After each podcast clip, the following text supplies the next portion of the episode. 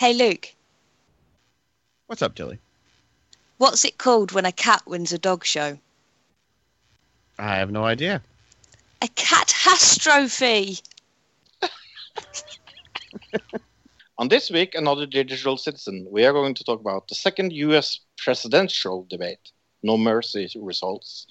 We're going to talk about Scooby Dooby Doo movie review. We're going to talk about Girl on the Train. And we are going to talk about Westworld, episode 2. This is another digital citizen.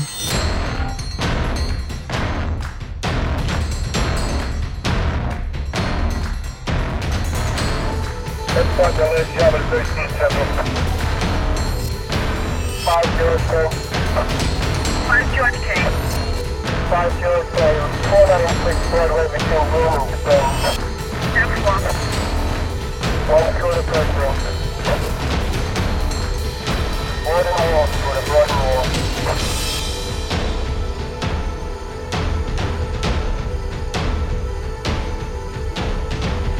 This is a podcast meant to encourage logic through stupidity and chaos.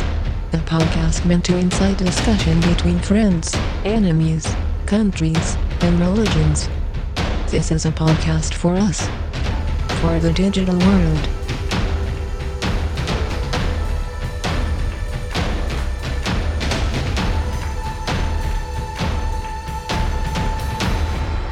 Welcome, citizen. Hello, ladies and uh, gentlemen, and welcome to this first episode of My Back is Fucking Killing Me, or mm, this 53rd episode of another Digital Citizen. It depends uh, what uh, we are going to call this review. On a Tuesday, by the way. So, um, Even though nobody's hearing this on Tuesday because it's coming out at the normal time, that way everybody knows when it's coming out. I had to say it like the first 10 seconds.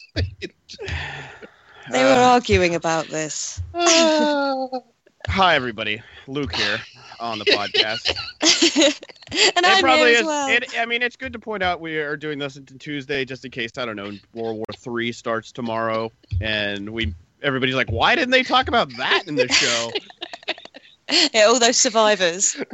Luke, like before before we started recording, he's like, "Don't mention it, it's Tuesday. I, I can I can just edit it out." And I was Yeah. like, "Yeah, sure, you're going to edit this out. I'm going to mention it every time." I'm such an asshole. Fro underestimates my editing ability, I think. But you know how good I am at editing, so don't even don't You're even front, Fro. editing wizard. I will give you that. oh my god. Sorry to do that to you. Oh, I'm such an asshole. Hi, Telly. hey, Fro. Hey, Luke.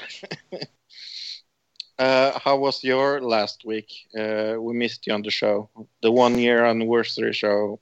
I know the most important one that I didn't want to miss. This is, tends to be the way it happens. I'm sure I'll get ill for my holiday next week as well. But yeah, very, very poorly sick, and I'm Oh, Fro, Fro kind of jinxed it. If you go back a couple of episodes, he's like, "We got past the curse of the one-year show," and I'm like, "It's show number 50. yeah. That's it, Fro. It's your fault. It's my fault. You- Yeah. It Absolute was, get back. it was f- 52 episodes of Let's Talk Then. But another digital citizen or here, or as I'm going to call this show, my back is fucking killing me. Uh, guess what? Uh, does your back hurt? Uh, yeah, that's a good guess. I, I don't know where you took that guess from. Well, you've just been moving, so people normally put their backs out. Uh, I am a genius, you know. yeah. yes, you are. Uh, you're the only stupid member of Mensa. Yeah. Yes. That's because I got street smarts as well, so you've got to have a bit of stupidity about you. It's just secret smarts. You don't want everybody to know how smart you really are. Uh, well, at least you didn't get the Nobel Peace Prize this this uh, week. Yeah, what's all this about? Well, uh, we have a small thing called Norway, and in Norway, every year around the first uh, week of uh, November, we come out uh, from an office and we say somebody you don't have never heard about have won a prize. And uh, this year it went to the Colombian president. And don't But- ask me to try to say his name. Juan Juan- Manuel Santos. Yeah, that's not Him. that hard one.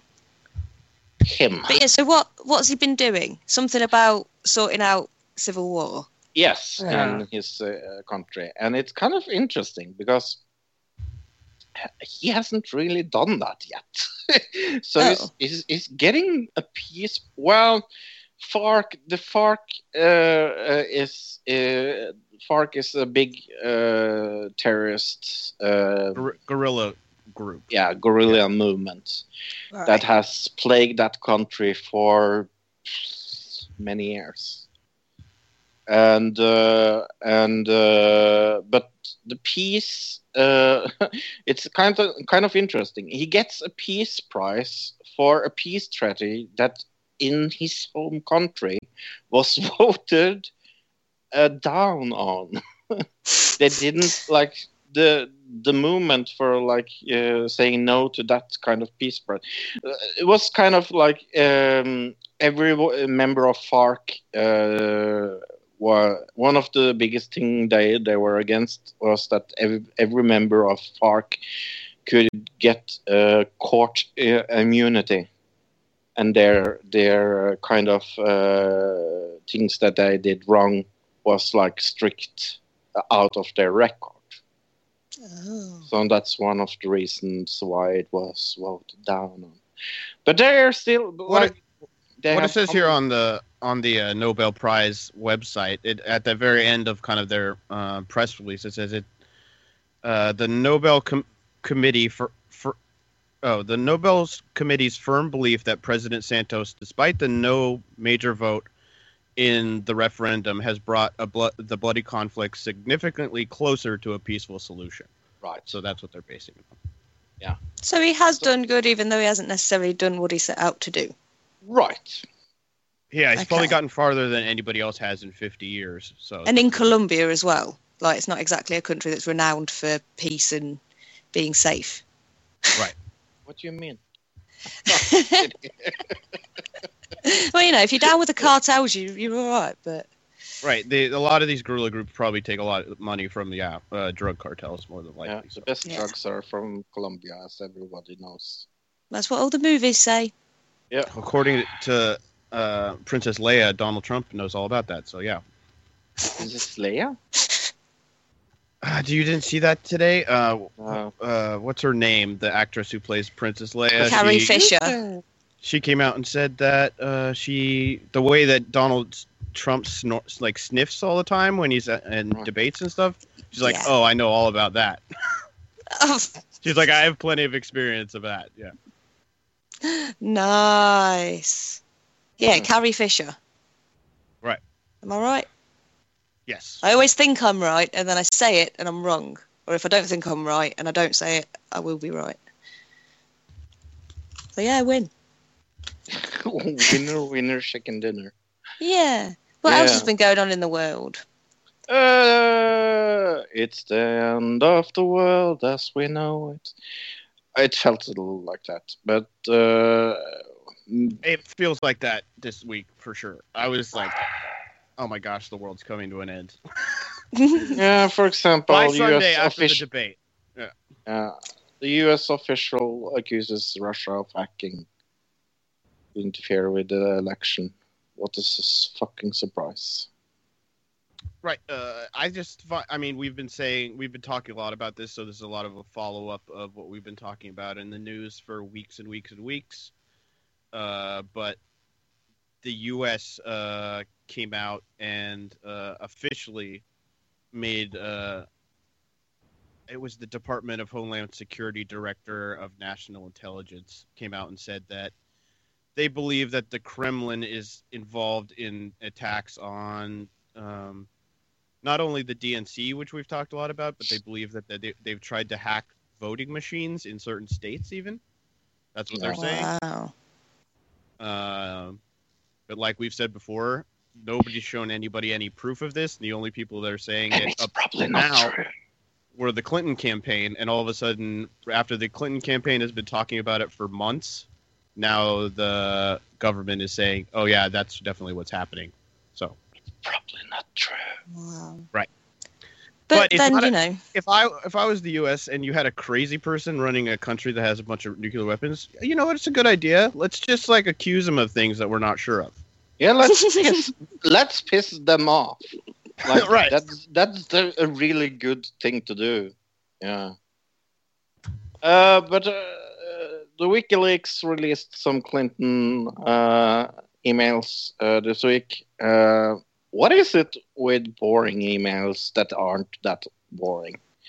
Like this, this, this, this, uh, especially the, the email Luke showed me was really interesting. Was from 2011, if I don't remember. Uh, 14. There's this is uh, actually they've only released 2,050 of what they say is 50,000 emails.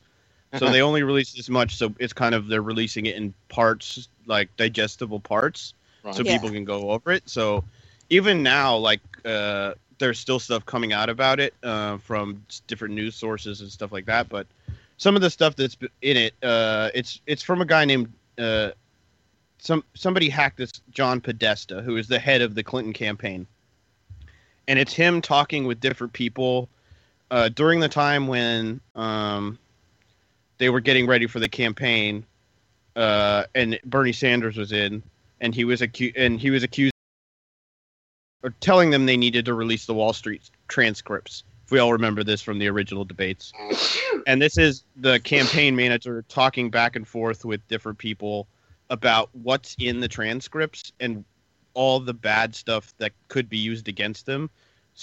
Basically, trying to decide whether they should release it or not, and if they could spin these things.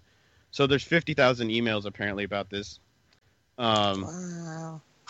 and Yeah. if, if you remember us covering the Panama Papers like a year ago, uh, this guy John Podesta and the his uh, group uh, called the Podesta Group were in the Panama Papers associated with Russia.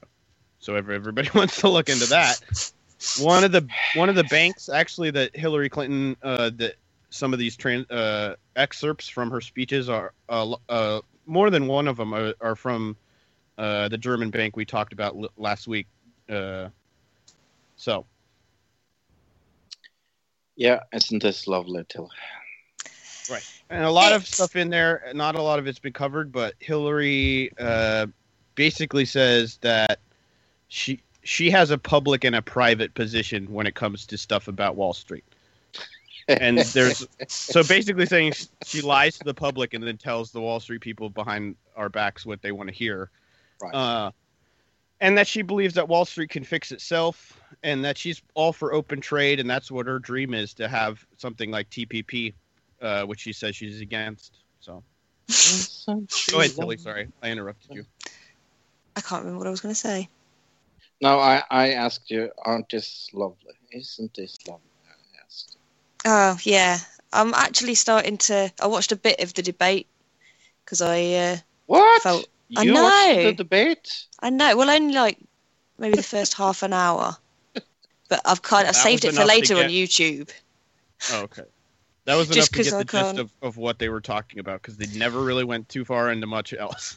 Yeah. Yeah, it was This- just. This debate, this p- debate was uh, uh, strange, but we're we're going to talk about that at the end of, of the new segment. B- b- first, I want to ask you: Is it okay that I tell you that I want to grab you by your pussy? No, No, no, really? not Really? at all. Yeah, I. Uh, Isn't I that like how people talk to each other? only Are we talking if about this, bro? I thought we we had agreed not to talk about this Donald Trump thing, but all right. Well, Uh, I spoke to my parents about it earlier, so my dad What showed me they a say? post. Well, they were they brought it up. My dad showed me a post on his Facebook. 'cause he's got a new phone that has Facebook on it now, and uh, there was a post about it. hi, Um, Morgan. Yeah, hey, Dad. And Mum.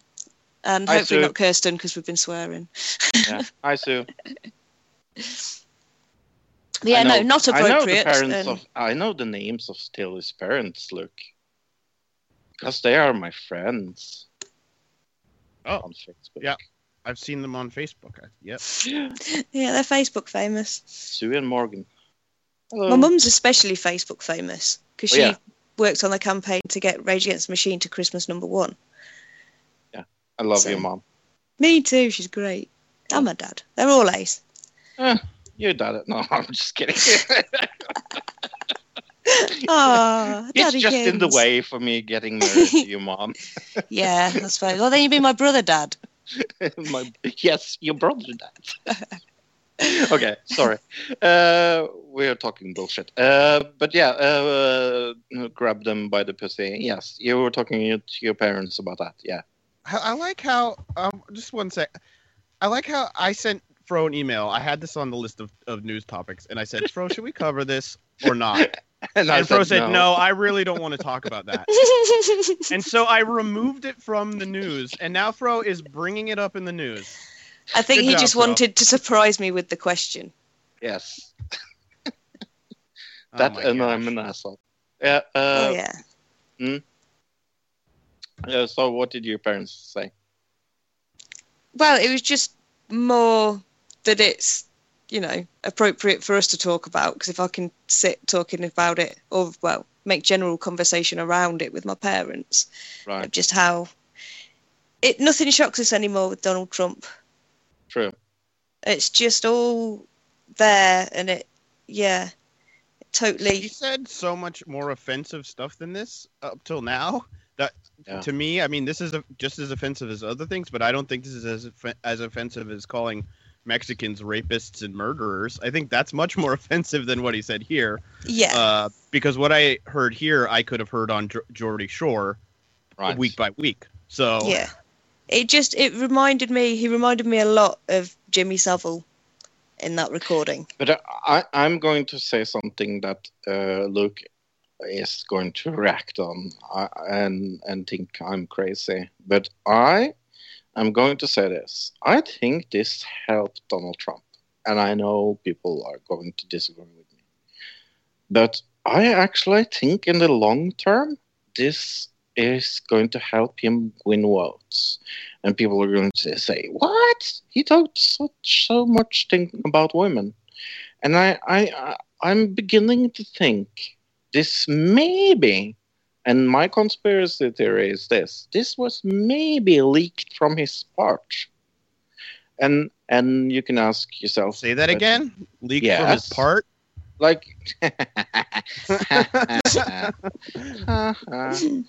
but yeah, he leaked it. uh, Was my point, and and I I'm beginning to think because like I think it was the same day or the day after. Uh, one of the like biggest talking points was like, yes, okay, uh, he talks, but Hillary does, and uh, and and and their uh, like uh, comeback was like, yeah, he talked shit about ladies. Clinton deleted twenty five thousand me- emails. Thirty thousand. But yeah, okay, the thing is, that's not how it was in America because fifty-two percent of America is women. I and understand that. almost That's all of why them I'm saying offended. that you are going to disagree with me. Oh yeah, but uh, the other thing is this came out the exact same day as the WikiLeaks release. So all on on Friday we had them, uh, the U.S. accusing Russia of hacking. We had the WikiLeaks, or I guess it was uh, came out, and then right after it was literally 45 minutes after the Donald Trump tape came out, the WikiLeaks uh, email release happened. So all Right, that so- hap- happened in that one little time span. So it was very, uh, it's very weird that all these things happened at the same time. So uh, more than likely, the WikiLeaks release was a reaction to this. I would say more than likely, in my opinion, Billy Bush is the one that released the tape. Maybe. Oh, maybe. Maybe. Maybe. But But I don't- look look at this. Do you know who Billy Bush is, Yes. Tilly? No, but while The guy I've he was sort talking of- to on on the bus. Yeah. Yeah, They no, did- I've never seen him before. So Billy Bush is George Bush, uh, George Bush, uh, the last president's cousin, And George Bush. Oh, senior's um, nephew. nephew. Yes, uh, which you don't. I saw it once on CNN for the two days of coverage they did on this, and um, so if you look at a couple weeks ago that we did, uh, remember we covered that George Bush, the senior George Bush, was uh, promoting Hil- or endorsing Hillary Clinton, Yeah. and now Billy Bush uh, is around this controversy of this tape getting released. Uh, a little bit convenient for me. So yeah, me yeah. too. Yeah, that does make sense. So But, what uh, did you yeah, see it- about Billy Bush, Tilly? Yeah. Um, yeah, I I hadn't really heard who he was. The name had been mentioned, and you hear the Bush name. I didn't know that relation, but he was there was a whole thing on uh, last week tonight with John Oliver, sort of about him and his love affair with Donald Trump, and then later on his love affair with everybody else as well, and how creepy he is.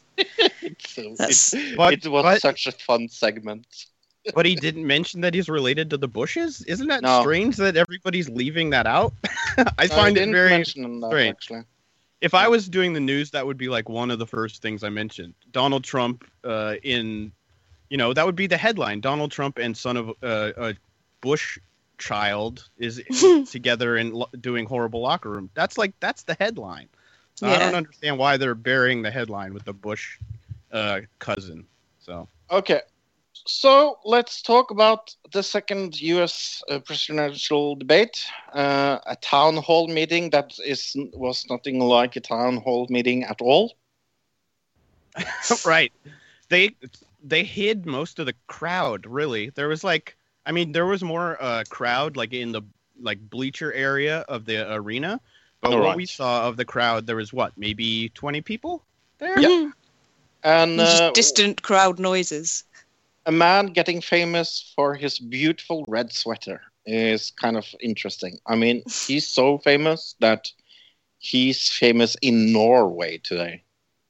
Right. Wow. And, and his temperament, kind of. He was just very like timid and very like, yeah. Loved him, loved him. It was a He's my it's a Twitter hero. thing though. Yeah, he's So- my big hero. Uh, what did you think about this debate, Luke? Uh, it was a complete cluster f. Uh, it was a big cost draft. I like what la- I think it was last week. Remember, I was like, "Oh crap!" I got all uh, stuck into watching Alex Jones videos, right? Yeah, Uh, which I haven't done this week. I haven't watched any of it. I, I Good weaned boy. myself off. But all the stuff I watched last week, those were all of Donald Trump's talking points. Yeah. he was taking directly from Alex Jones every one of his talking points. It's it's pretty not nuts. surprisingly. He is personifying, I guess, what we they called the alt right, which we already know is a mate is totally made up. But what they're calling it, and what Alex Jones is even now calling himself, he's Right. said that he's part of the alt right, even though, okay, uh, so yeah, It's a little Uh, like I'm saying Hillary I'm was on the defensive. Hillary was on the defensive most of the time, don't you think?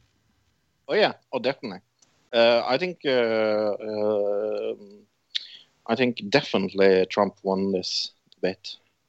I don't know about that. I mean, it was just really weird. He did this. Did you know this thing that he did where he was like walking around behind her? So like you'd Yes. see which camera they're using, and then he would be standing Yes. behind her, like looking at, over her shoulder in this Like like, an creepy eagle. way. Yeah, Not realizing that the camera's on him too. But uh, I I I, I, think thought he did realize the camera. I think he was doing it to look imposing on her. In Oh, a yeah. way. Ah, yeah. I'm in But, your uh, yeah. space. I, I I think I think Trump won, hands down. Uh, I I thought Hillary won the last time. Uh, I think Trump won this. I do. I um I think I'm I'm gonna have to go with Hillary barely on this one, I guess. I said I said it was a toss up last time. Yeah. Uh, I thought Don- Donald Trump's gonna keep his supporters that he has now that are like the ultra right wing uh, people who have already been supporting him, but this kind of hard nosed stance is not going to get him any new supporters from the independent side. Uh, The Hmm. people he needs to pull in to actually win the election. So, uh, yeah, got to go with Hillary on this. I, I, I think she she lost it on some questions. Like the okay, the maybe the question where I thought she lost it completely was what she admires about Donald Trump, and she goes to answer, uh, uh, uh, "I admire his kids." That's really not yeah, his family. anything right. to do with Donald Trump. Well, he raised his kids, so kind of does. Well, kind of, yes. I was just going to say, uh, say do you really ra- raise them when we, you pay their nanny? I was just about to. Right. Yeah. That's a good point. He probably wasn't around a lot, but Not really. Just because you've paid for it doesn't mean you've done it. Yeah, and uh, and uh, and I, I thought Trump was just more honest. I, I just felt like he won the, this debate all hands down. Yeah, uh, he might have been more honest in uh, an Alex Jones way, where yeah. uh, yeah, honesty not necessarily the same with Ye- truth. But Because did he I honest- Just because him? no, I'm I'm just filling in the blanks. Just because something isn't honest uh, doesn't mean it doesn't sound truthful. That's what a con man does. So, and then Hillary, how many times did Hillary bring bring up Russia in this debate? Just so for no reason at certain times. points. All right. Ugh. She really, really wants to go with war, war with Russia. This lady, for some reason. Uh, hey, uh, Trond, may or may not tell the truth about locker room talk. This is Trond with Trond tells the truth. Somebody asked me, could Donald Trump exist in Norway? And I must say, yes, he can. After the famous locker room conversations uh, with Donald Trump last week, we had a similar case here in Norway. You know, a bunch of guys have a forum on Facebook where they talked and joked about things. And one of those jokes was about gang raping a 13 year old girl. The excuse for this guy was, yeah, you know, I was drinking a couple of beers with the guys and you know how it is. No, I don't know how it is. I also drink beer with the guys, I get drunk, we tell dirty jokes, but we not make jokes about raping 13 year old girls. No, it was gang raping. Yes. It was just something fun they found out of a couple of beers. I would not like to have beers with that man. The same case is now with the presidential candidate Donald Trump. Trump. Trump. I can't even spell his name out without my tongue do something strange. Ugh. Ugh. Ugh. I feel dirty. I want to wash myself. But he excused himself for the, the last scandals that he talked about grabbing pussy with, well, it was locker room talk. Even a party leader from the far right in Norway, yeah, it was only locker room talk. But it's not locker room talk. People who do sport have a lot of things to talk, for, think about, but not talking about grabbing women's pussy or try to force them to have sex with them. They don't. They have a lot of other things to do. And just, I, I just feel offended as a man, as a um, human being in general.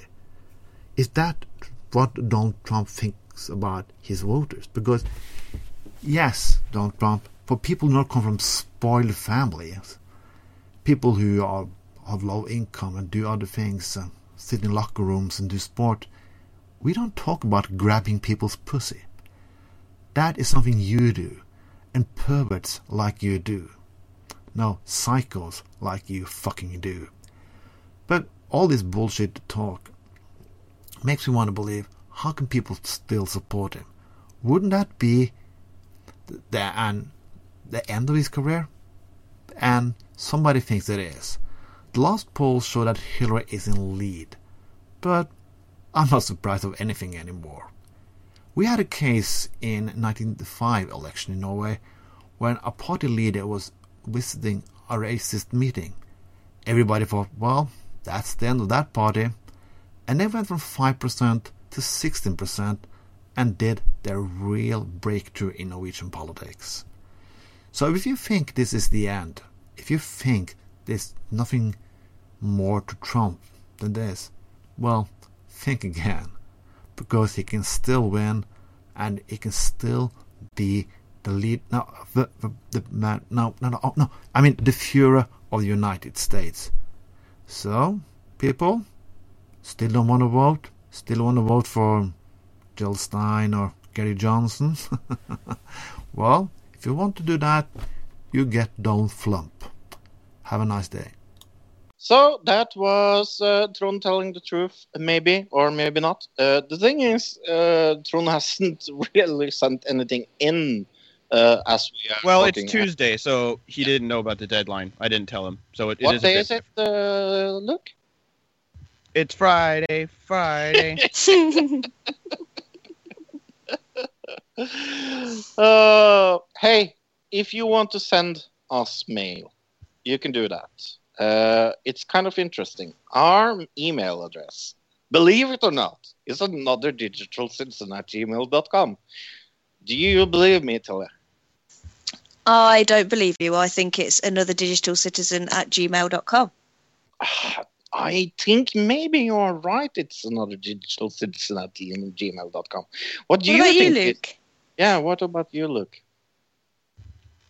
I don't. Uh, uh, is it another digital citizen at gmail.com by any chance? Yeah, I think I so. think might be. Yeah. Alright. You can also be a member of our Facebook group uh, that uh, I like to post random things too. Uh, but have you watched any TV this week, Luke? Let's start around with you. Uh, okay. Uh, I saw Frequency last night. Have you seen that yet, Fro or Nope. Tilly?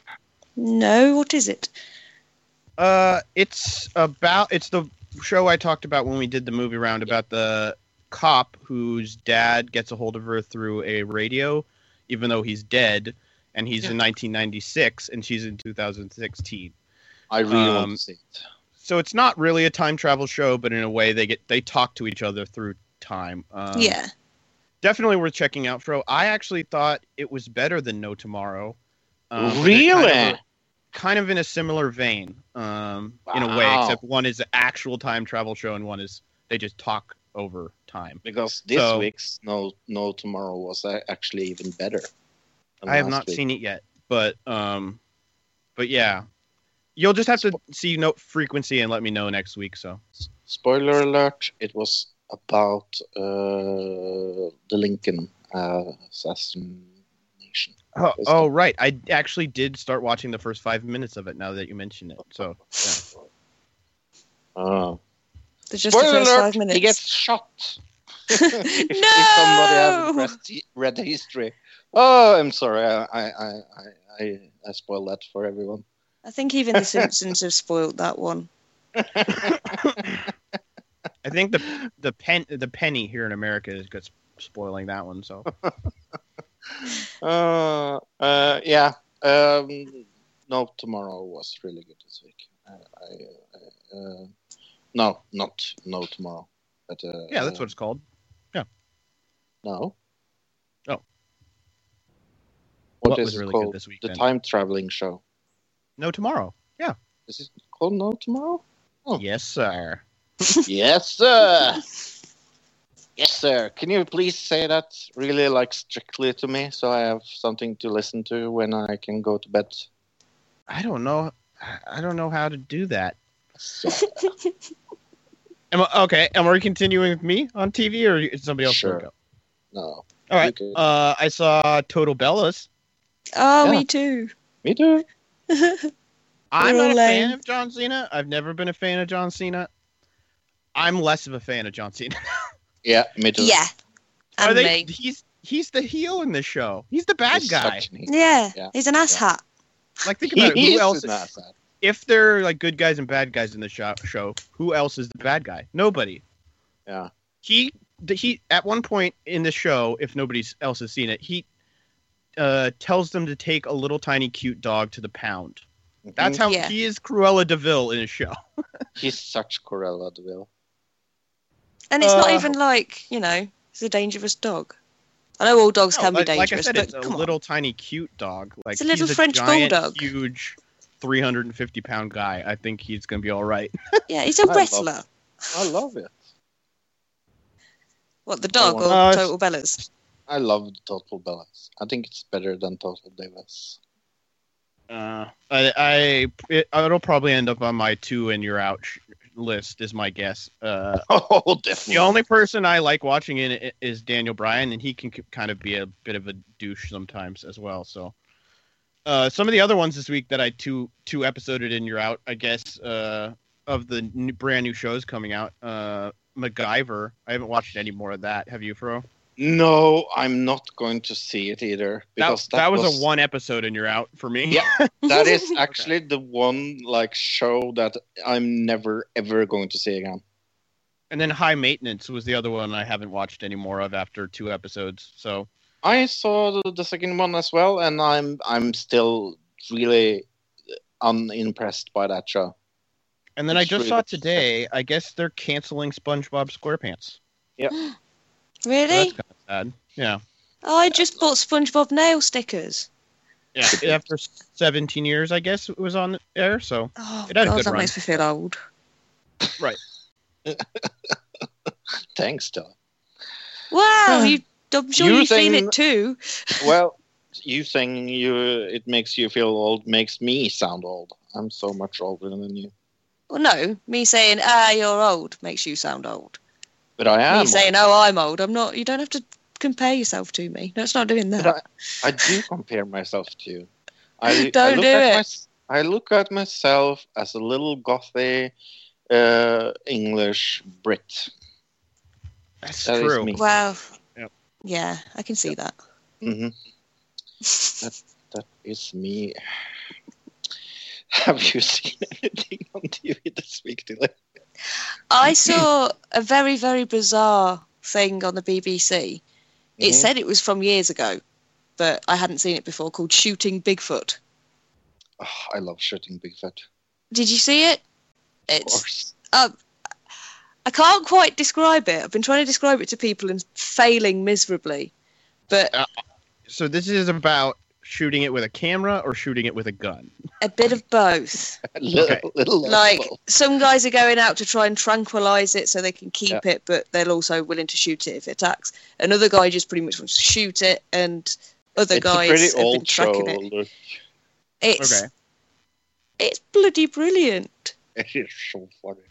yeah, they it's basically this British guy wants to go out. Obviously, there's all these people that believe in Bigfoot and are Bigfoot hunters by profession, and he meets up with three different sets of them and goes off on different sort of overnight stays places. Like get Did you ever have sex with someone that told you that uh, their profession was like, yeah, my my profession is that I I hunt I hunt Bigfoot for a living. Well, at least I know they wouldn't actually kill anything. Like, well, you've not killed anything in Oh, your life, so yeah, that's fine. fired. But oh, but the main dude in it, not the um, like the guy that's doing the documentary, but one of the guys that he goes to see Yeah. is the biggest douchebag I have ever seen. Like, he gives Donald Trump a run for his money, Oh yes. so it's, I think it's worth watching it for him. Oh, I love that show. And the other guy that starts seen shooting in off into the years. distance. When is Watch that it. from? Uh, I think it's like Okay. 2011, 2012, something like that. Yeah.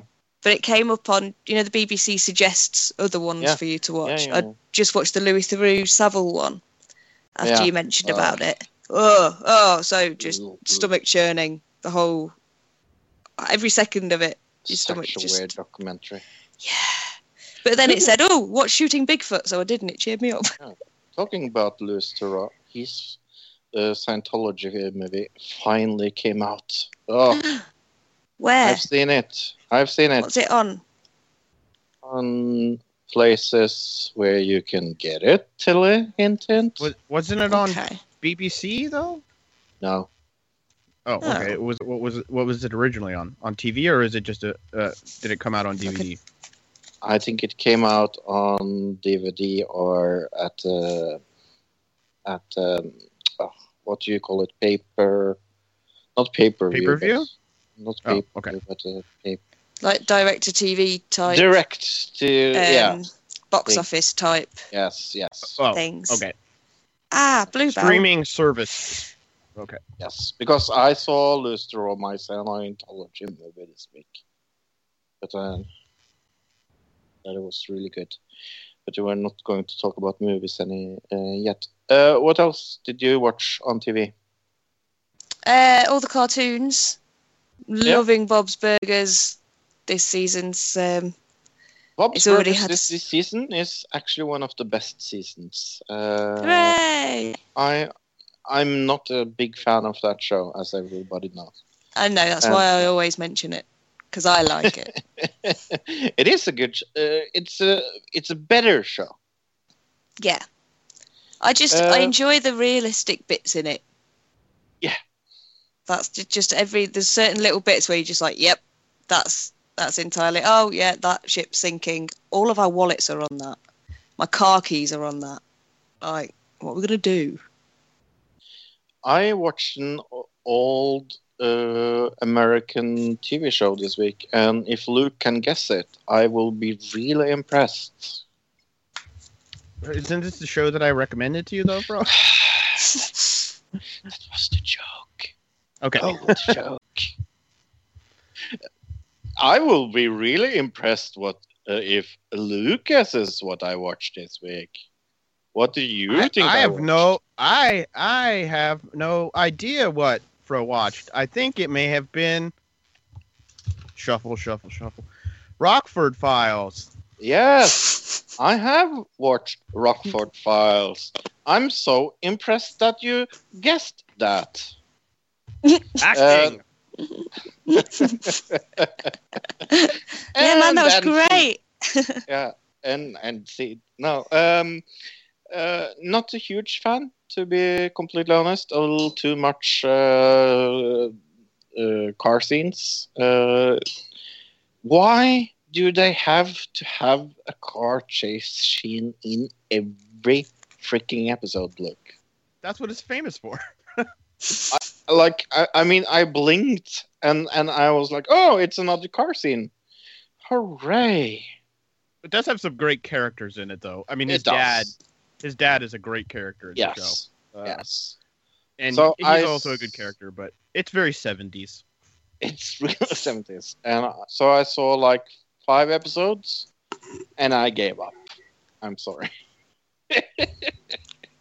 And three more than Luke normally gives things. i know i know uh, so instead i started uh, or i continued watching two and a half men uh, for some strange reason See, I used to like that, and then it got rubbish. It's so irritating me now.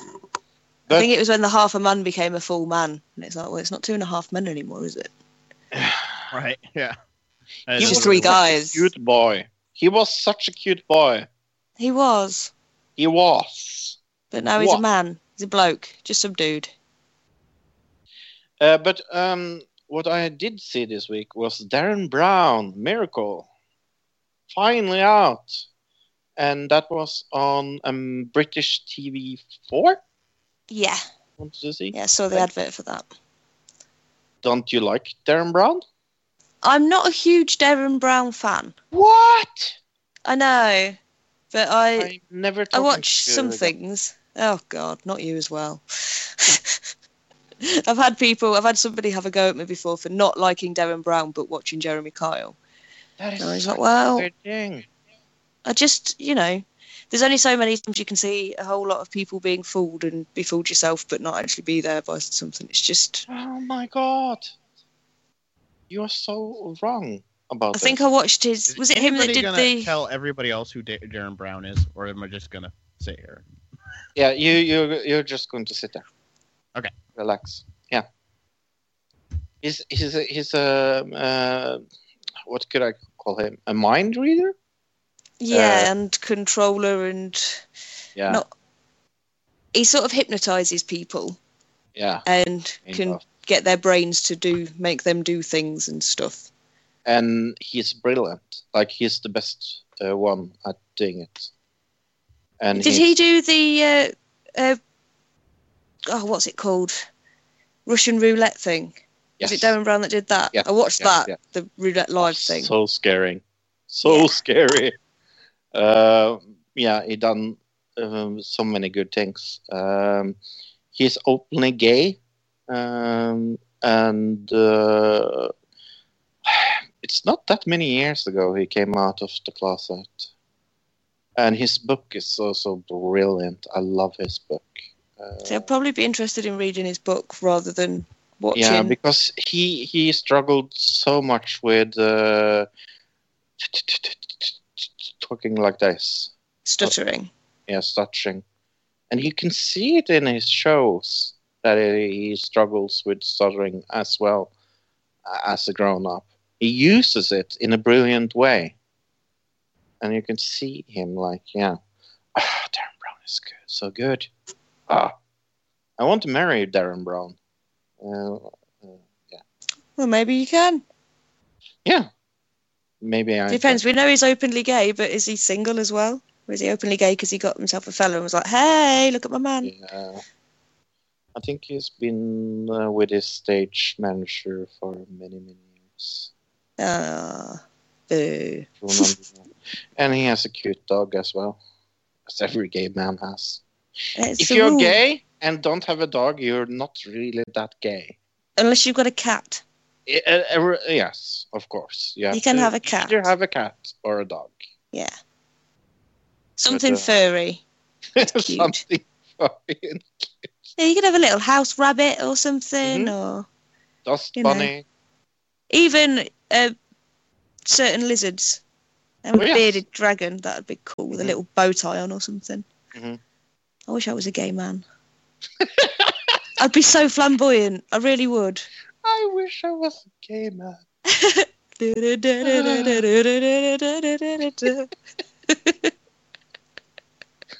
You're more than welcome to join the conversation, Luke. I was just thinking. I have no him. idea what's happening at all right now. It's like you guys forget we're on a podcast completely, and you're just going off on your own thing. Have you seen WWE film this week? I have. It was um actually yeah, well, you'll all see. It was Scooby Doo and WWE Curse of the Speed Demon. Uh, it was in my punishment that I was going to see this as well. I have seen it. Uh, the reason why I haven't taken any notes is because I haven't slept for two days. Because somebody has moved a lot lately, like two days now straight. And my back is hurting. I don't know if I have mentioned that during this podcast, but my back is kind of hurting me.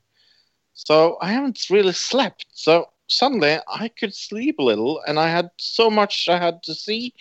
I was like, oh my god, I have time to see this and take notes and sleep at the same time. And I have to fix my computer for getting this podcast on the road. And oh. So I asked Tilly, can you please take notes? So I guess she has taken some notes. I've taken many notes, Yeah. which is What about was a you, bit late Luke? today. Have you watched this movie? Mm-hmm. Yeah. What did you think about it? Uh, it's the exact same uh, story and everything from the first one. It's like they just copy and pasted, but Yes. we'll get into that. My biggest problem with this movie, can you guess that what that is? Drones can't have somebody on top of them while they're flying around. No. Okay. Um, you want to guess? Vince singing the national anthem. No. My biggest problem with this is the car thing. Like, this make no sense at all. Like, why would WWE go into making car shows? Because WWE Crush Hour for PlayStation 1. Really? Yep, that's the only other time WWE has gone into any type of racing car game Like- thing. it, it made no freaking sense at all. Like why why why not have this? I understand why they couldn't have this in a wrestling environment because that's not the point of the movie.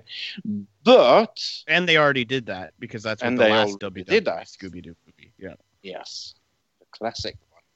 but I, I just it freaking irritated me so much that I, yeah, It really Well- seemed like maybe Scooby the Scooby Doo writers or whoever uh, wrote this, they had this whole Scooby Doo concept with the cars, and they could have just filled in the characters that were wrestlers with anybody, and they, they Right. that's how they made it. So I think that's Right. probably Yeah. what, what it is. Yeah.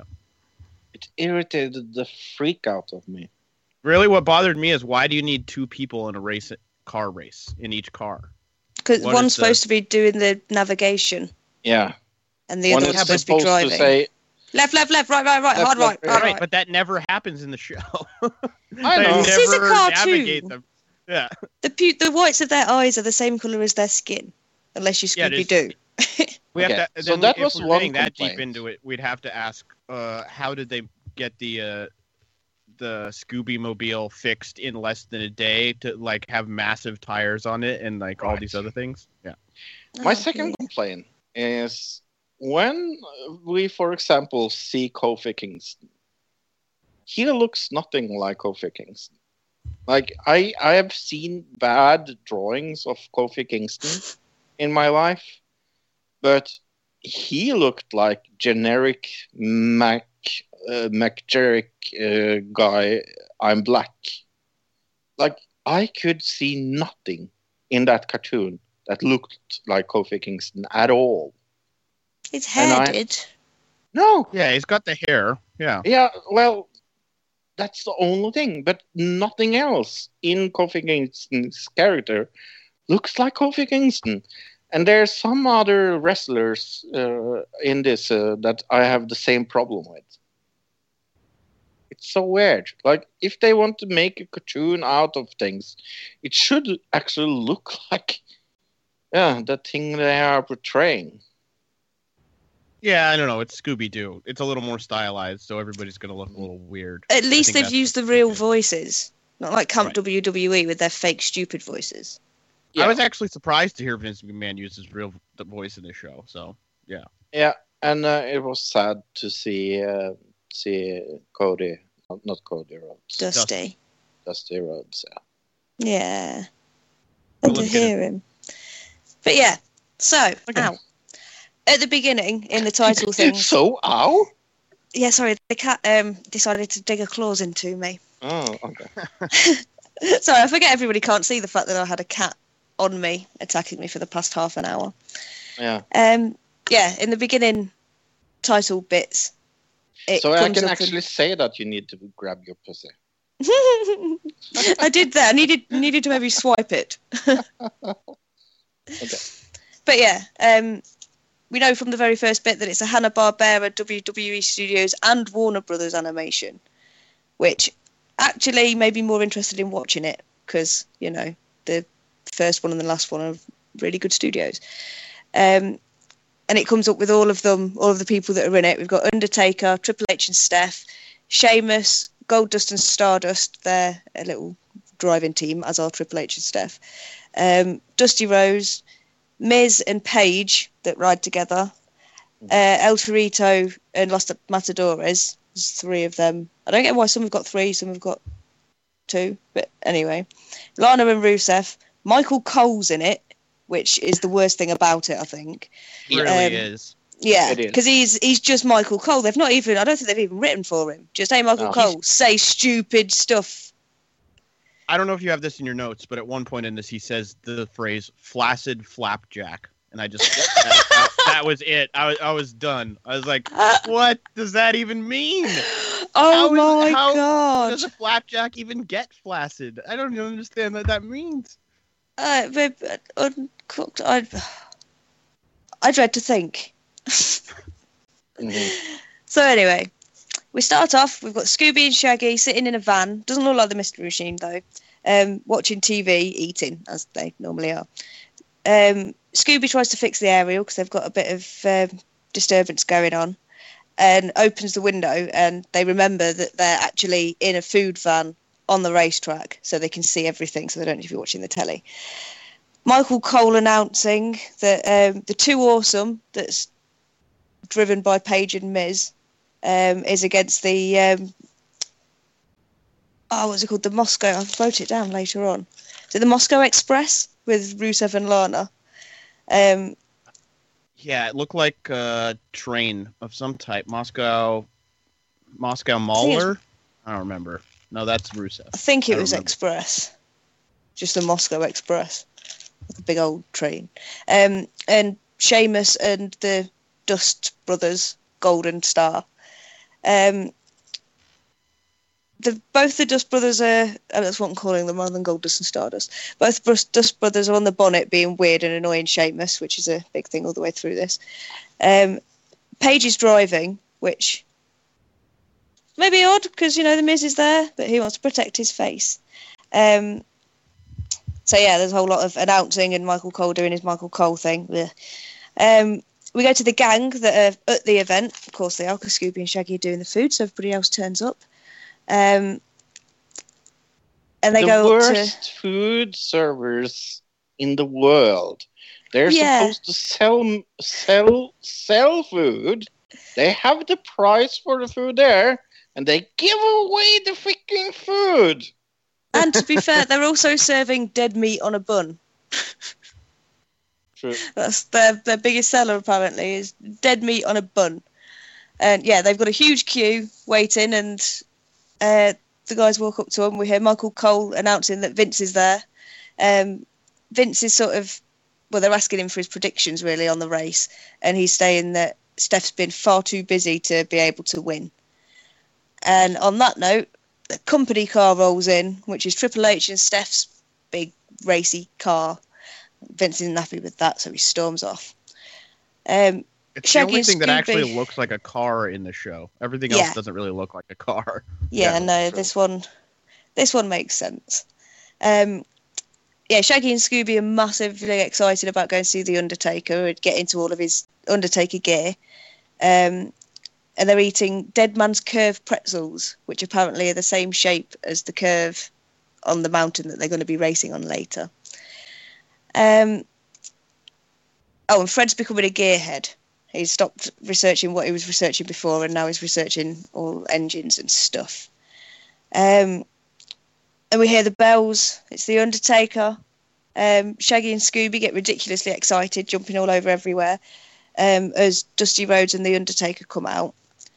Um, but then, as soon as the Undertaker actually gets near them, they cack themselves a bit, and they're just their normal scaredy pants selves. Um, Is Dusty in his tights with the polka dots in this scene? I think so. Okay. Why does he wear polka dots from the 1980s that he hasn't worn in like years? Like, what little kid is like, oh yeah, that's Dusty Rhodes. I recognize him from the 80s when I wasn't alive. Yeah. God knows. But again, WWE logic, they have had a part in this, so. Right. um, right, so we come to Kofi's just finishing a report to camera, and sort of finishes that, signs off, and Mr. Qu- Is it Mr. Qualls? I swear he says his name's Mr. Qualls. Um, tells him that it's been it's his best yet, and um, starts listing dangerous events that he's pitched in the past and that he's done in the past, of all things where people have uh, been hurt and stuff. Basically, he's, he's starting to sound like a bad dude that doesn't care about people.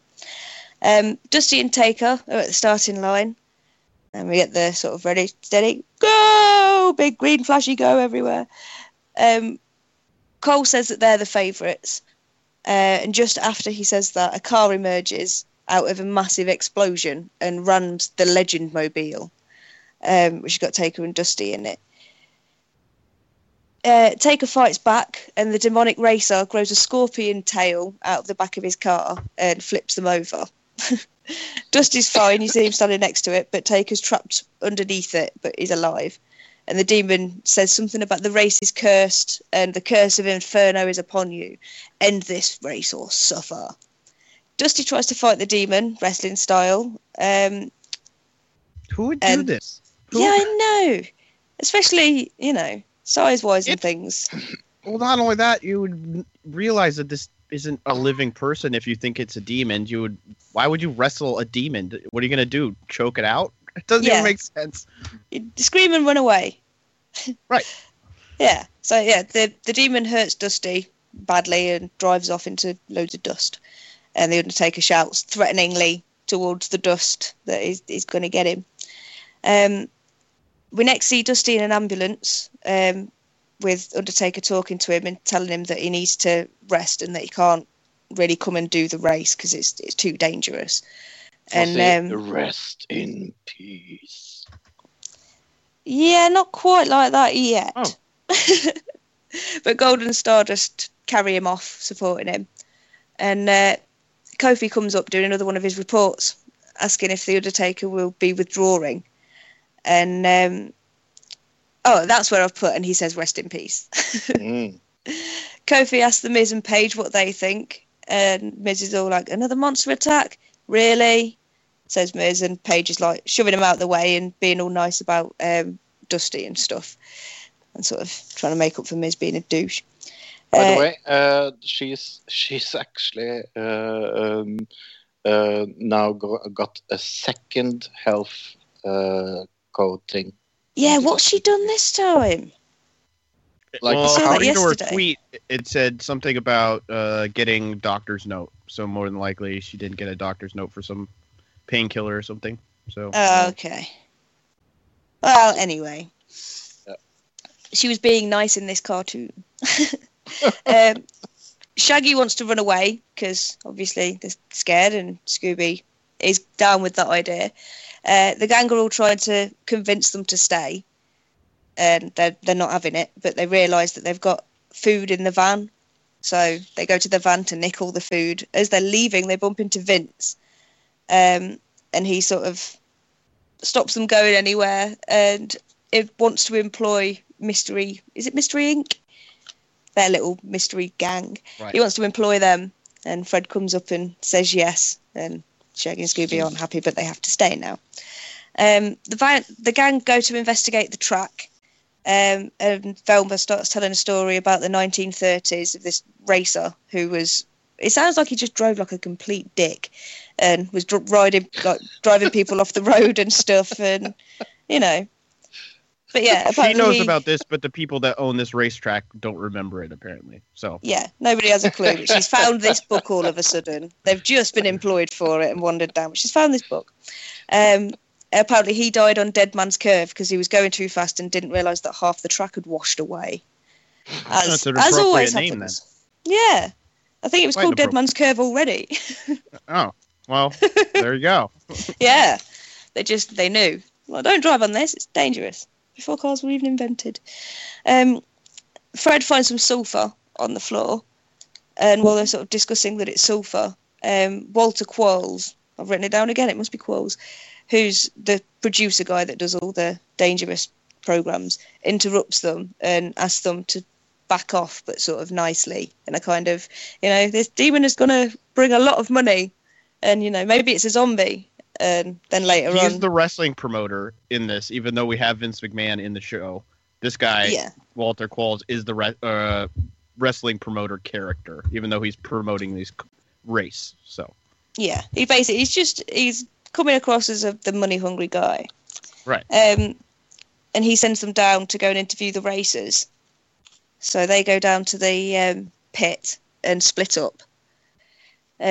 Shaggy and Scooby go to interview Golden Stardust, and they're just weirding him out. Well, weirding them out. So they uh, run away and hide, which is where they meet the Undertaker. And obviously they're petrified again, but he wants to let them know, you know, that he's he likes them, and you know, kind of not to be afraid and to let him know if they find anything out because he wants to come and help.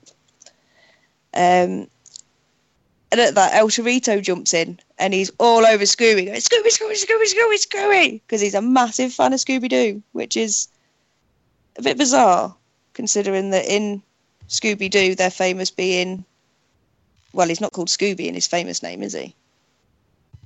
I can't remember what they said it was because it's the Skinny Man and the Summit.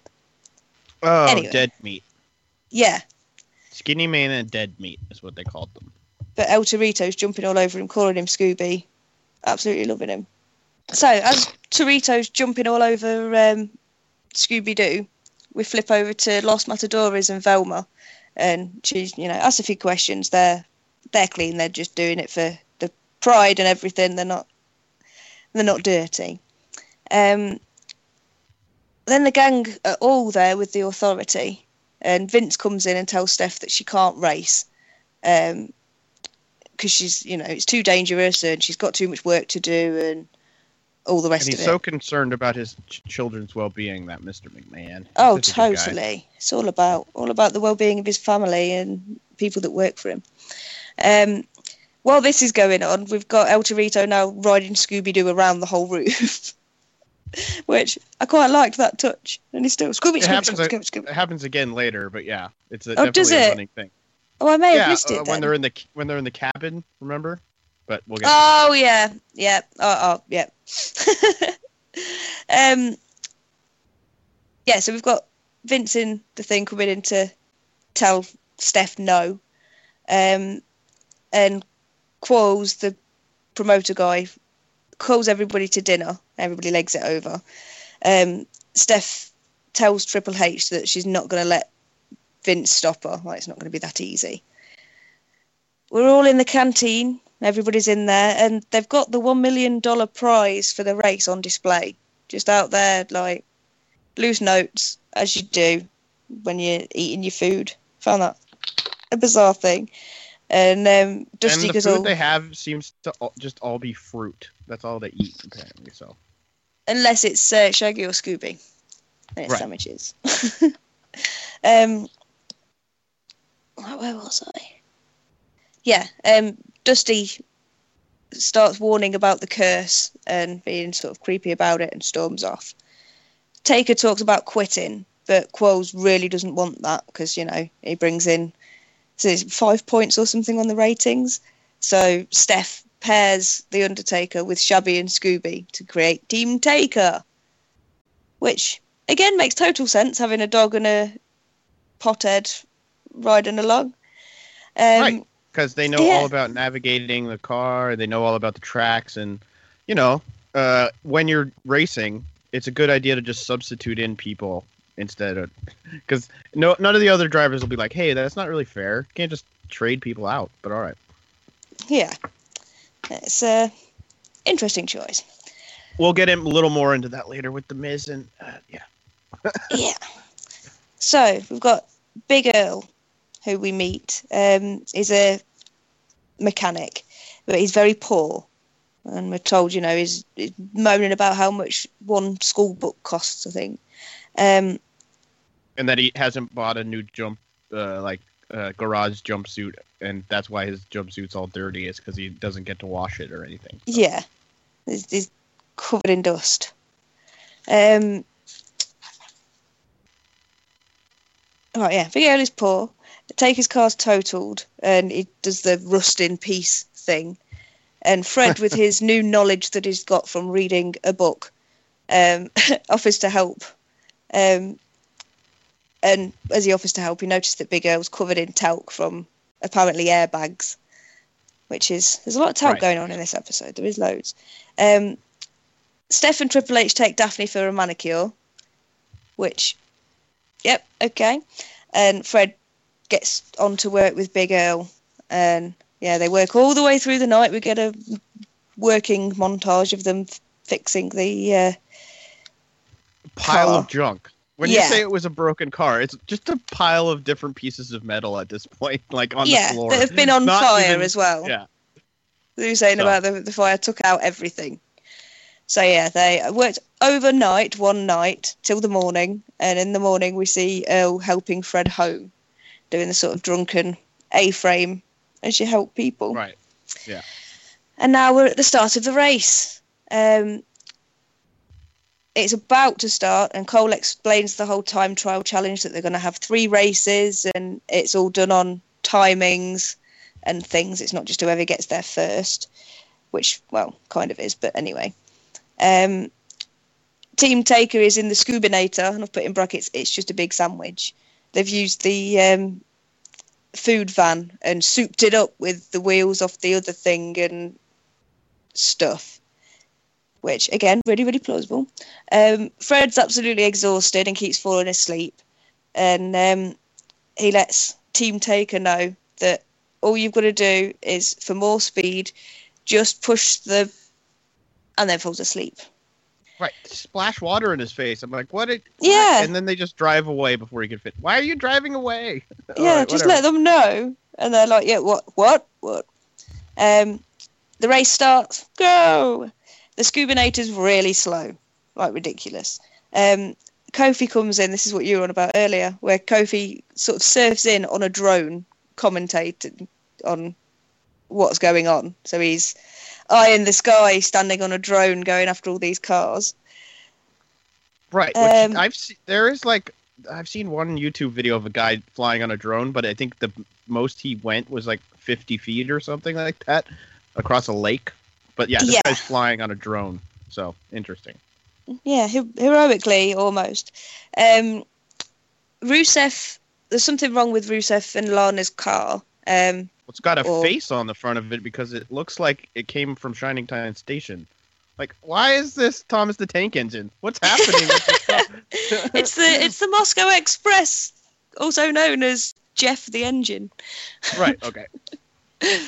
Um, yeah, so there's something wrong with their vehicle. So Rusev gets out with his magnetic boots that they all have apparently. So they Which don't Michael have to stop. Cole explains. Right. Yeah, they don't have to stop. He can just climb out with the boots on and fix stuff. Um, El Torito comes and lands on the windscreen. Um, oh, it's on the windscreen of Sheamus, I think, and then jumps back in with Los Matadores. Sheamus tells um, the Dust Brothers that are already doing his head in, like, why don't they just get lost? And they just disappear and leave just traces of gold dust behind them. Uh, the authority are winning. That's that's a theme for this. Spoiler. Um, Scoobinator, uh, they're last and rubbish. Too awesome, which is the Miz um, Paige and Moscow Express back battle for second place, and then a demon car appears. Um, Kofi decides to go in closer on his drone, which you really wouldn't bloody do if you're standing on a drone and a demon appears in a demon car. You're not going to get closer on your drone. Like, no. He's top reporter at Kofi Kingston though, so he's got to get in, get the shot. Oh yeah, totally. Because that's his job. Um, yep. Yeah, the demon jumps out of his own car and onto the top. You know it. what I want to happen at the next Royal Rumble? Kofi goes out of the ring and he lands on a drone and then flies in the air and then gets back in the ring. Yes, That would be awesome. Okay. That would be awesome. Maybe give it five years. He'll be able to do it. and they'll be able to do it then. Yeah. yeah, it will be possible. Um, so yeah, the demo, demo, the demons jumped on the um, onto his own car, and as another big, this race is doomed. All those who oppo- oppose Inferno will perish. So we now know that this demon dude's called Inferno, and then his car scorpion tail thing shoots fire at Kofi, breaking the um, propellers on the drone, but it leaves him the camera so he can still report, which is uh, helpful. Lana's screaming at Rusev to go, well, go, go, go, go, go, a lot, um, as they drive over a bridge that's been set on fire by this scorpion tail. Um, the demon surfing his car and attacking the company car. Um, the gang notice that Vince isn't anywhere and find it a bit weird because you know Steph was all ready and he, he should be there. Fred wakes up and says, "Just push the red button on the dashboard," but obviously they can't hear that. But somehow at that very moment, Scooby hits the uh, button thing with his nose from a big jolt, and they get the booster button. That's yeah, brilliantly timed. they- Unless did they? No, they didn't like do radio something out of a video game where the car goes up and does a backflip for some reason and then comes down the other side of a mountain. So yeah, Yeah. that was fun. Phenomenal. Cars do backflips. That's Yeah, and they can um, jump a big from. They can take off from a broken fiery bridge and land on the other side of the broken fiery bridge. Still okay. Um, yeah. they have rocket boosters, so that yeah. Ex- Yeah. Explanation done. Rocket boosters. Um, yeah, okay. I'll, I'll let you have the rocket boosters one. um, Undertaker's chasing after Inferno, um, who throws smoke and disappears. Um, and everybody comes to the finish line. We've got the Authority one first, Team Takers second, Los Matadores is third. Um, the dust reappeared. Oh, the dusts reappeared, as in gold dust and stardust, have reappeared right at the end when they're not needed, and Sheamus isn't very happy with them because they've been gone for the whole thing. Um, now everyone's in the tent eating. I don't know if this is the same tent as earlier. I didn't notice if it was uh, if it had the I thought that was million the room, dollars. but this is it. It looks like the same kind of setup. They have the, like the same tables, Yeah. food, and things like they're that. they're all together. They're This all is- eating stuff. This is the part where something really racist happens, right? Uh, potentially. Let's see if I've picked it up in my notes and not noticed it. Um, Cole's interviewing Triple H and Steph, and Oh, Lana's. okay, yeah, it was right here, right Yeah. at the beginning of the scene. The first thing you see is El Torito run into frame, and there's food on this table, and he goes burrito, burrito, burrito, and he grabs Yeah. two burritos, and he goes burrito, burrito, burrito, and runs out the other. Wow. Yeah. Okay. He was he had the same reaction to that as he did with the Scooby. I nearly wrote that down, but didn't. I think maybe my brain had just gone, no, don't, don't, It- don't the thing about is, there's food. Yeah, there's food all over the table. Plenty of different kinds of food, and uh, they're He's pointing out straight that he's he's, he's Mexican, and so he Yeah. loves burritos. Terrible. Unless the actual guy does like burritos. Well, well, everybody likes that's- burritos. That's not the thing. I suppose, yeah. Nobody doesn't like burritos. Come on now. I don't know if I've ever had one. I'm more of a heaters kind of girl. it's really good. Yeah, I'll, I like both, but yeah. Mexican food. Mmm. Mm. So now we've got the amazing interviewer Kofi as he's interviewing um, Undertaker, and Taker isn't scared of the demon. Like whatever, he don't care.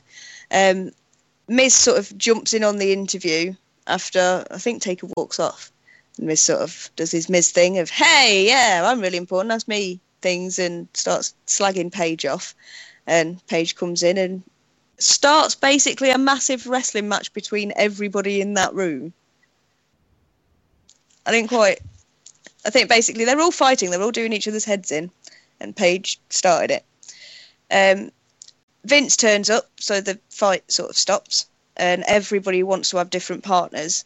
So they decide that Lana and Paige are going to be driving the Two Awesome.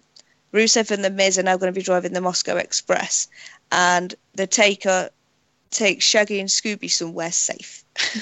This is Get what them I'm away talking from all about. this You can't just in the middle of a race switch drivers and cars. That's Especially with how how- different the cars are. Because Miz wasn't driving before, and now Paige is it's driving. two The, completely different teams. It just yeah, whatever. Yeah, And this is the part where Triple H. This is the first part where Triple H is wearing an entire suit, and he just takes one hand and rips off it all with just one hand. Somehow pulling his pants and jacket and shirt and tie all off with one hand, all at once. it's all in the Pretty stitching. Right. you just to loosen it in certain places. You can do the whole Well, thing the with thing one is, hand. If you watch it, it, it just rips into like a million tiny pieces. so it like, yeah, It's a paper suit. right. I guess so. It's That's really what it is. It's a paper suit. suit. Amazing. Don't go out in the rain. Um, yeah, so Shaggy and Scooby are being taken somewhere safe, and Dusty does another warning about the demon being all sort of creepy and oh, careful, there's bad juju afoot kind of thing. Um, I've just written about the next bit that just Velma doesn't like Steph. It was the girly bit that they had to put in it where Velma's sort of, oh, Daphne, you're getting on really well with Steph, and I don't trust her. And I'm just jealous because you're my friend. Um, Right. Now we're in the motel where they're all sleeping. I think it's a motel in the racetrack, or the racetrack's around the motel because they've got all yeah, of their show the hotel there. later. Yeah, Yeah. it is. Oh, good. Um, yeah, we've got the Undertaker snoring and Shaggy and Scooby sitting in bed eating donuts, and um, Shaggy realizes that they're completely out of snacks, which obviously the worst thing in the world if you're Shaggy and Scooby. Um, so they head down to the Scoobinator and have ridiculous sandwiches of. I can't even remember what he puts in it. It's like mackerel and chocolate spread and God knows what Right. else. Um, Something ridiculous. ridiculous. Totally. Yeah, That's the gimmick. That's what. It yeah.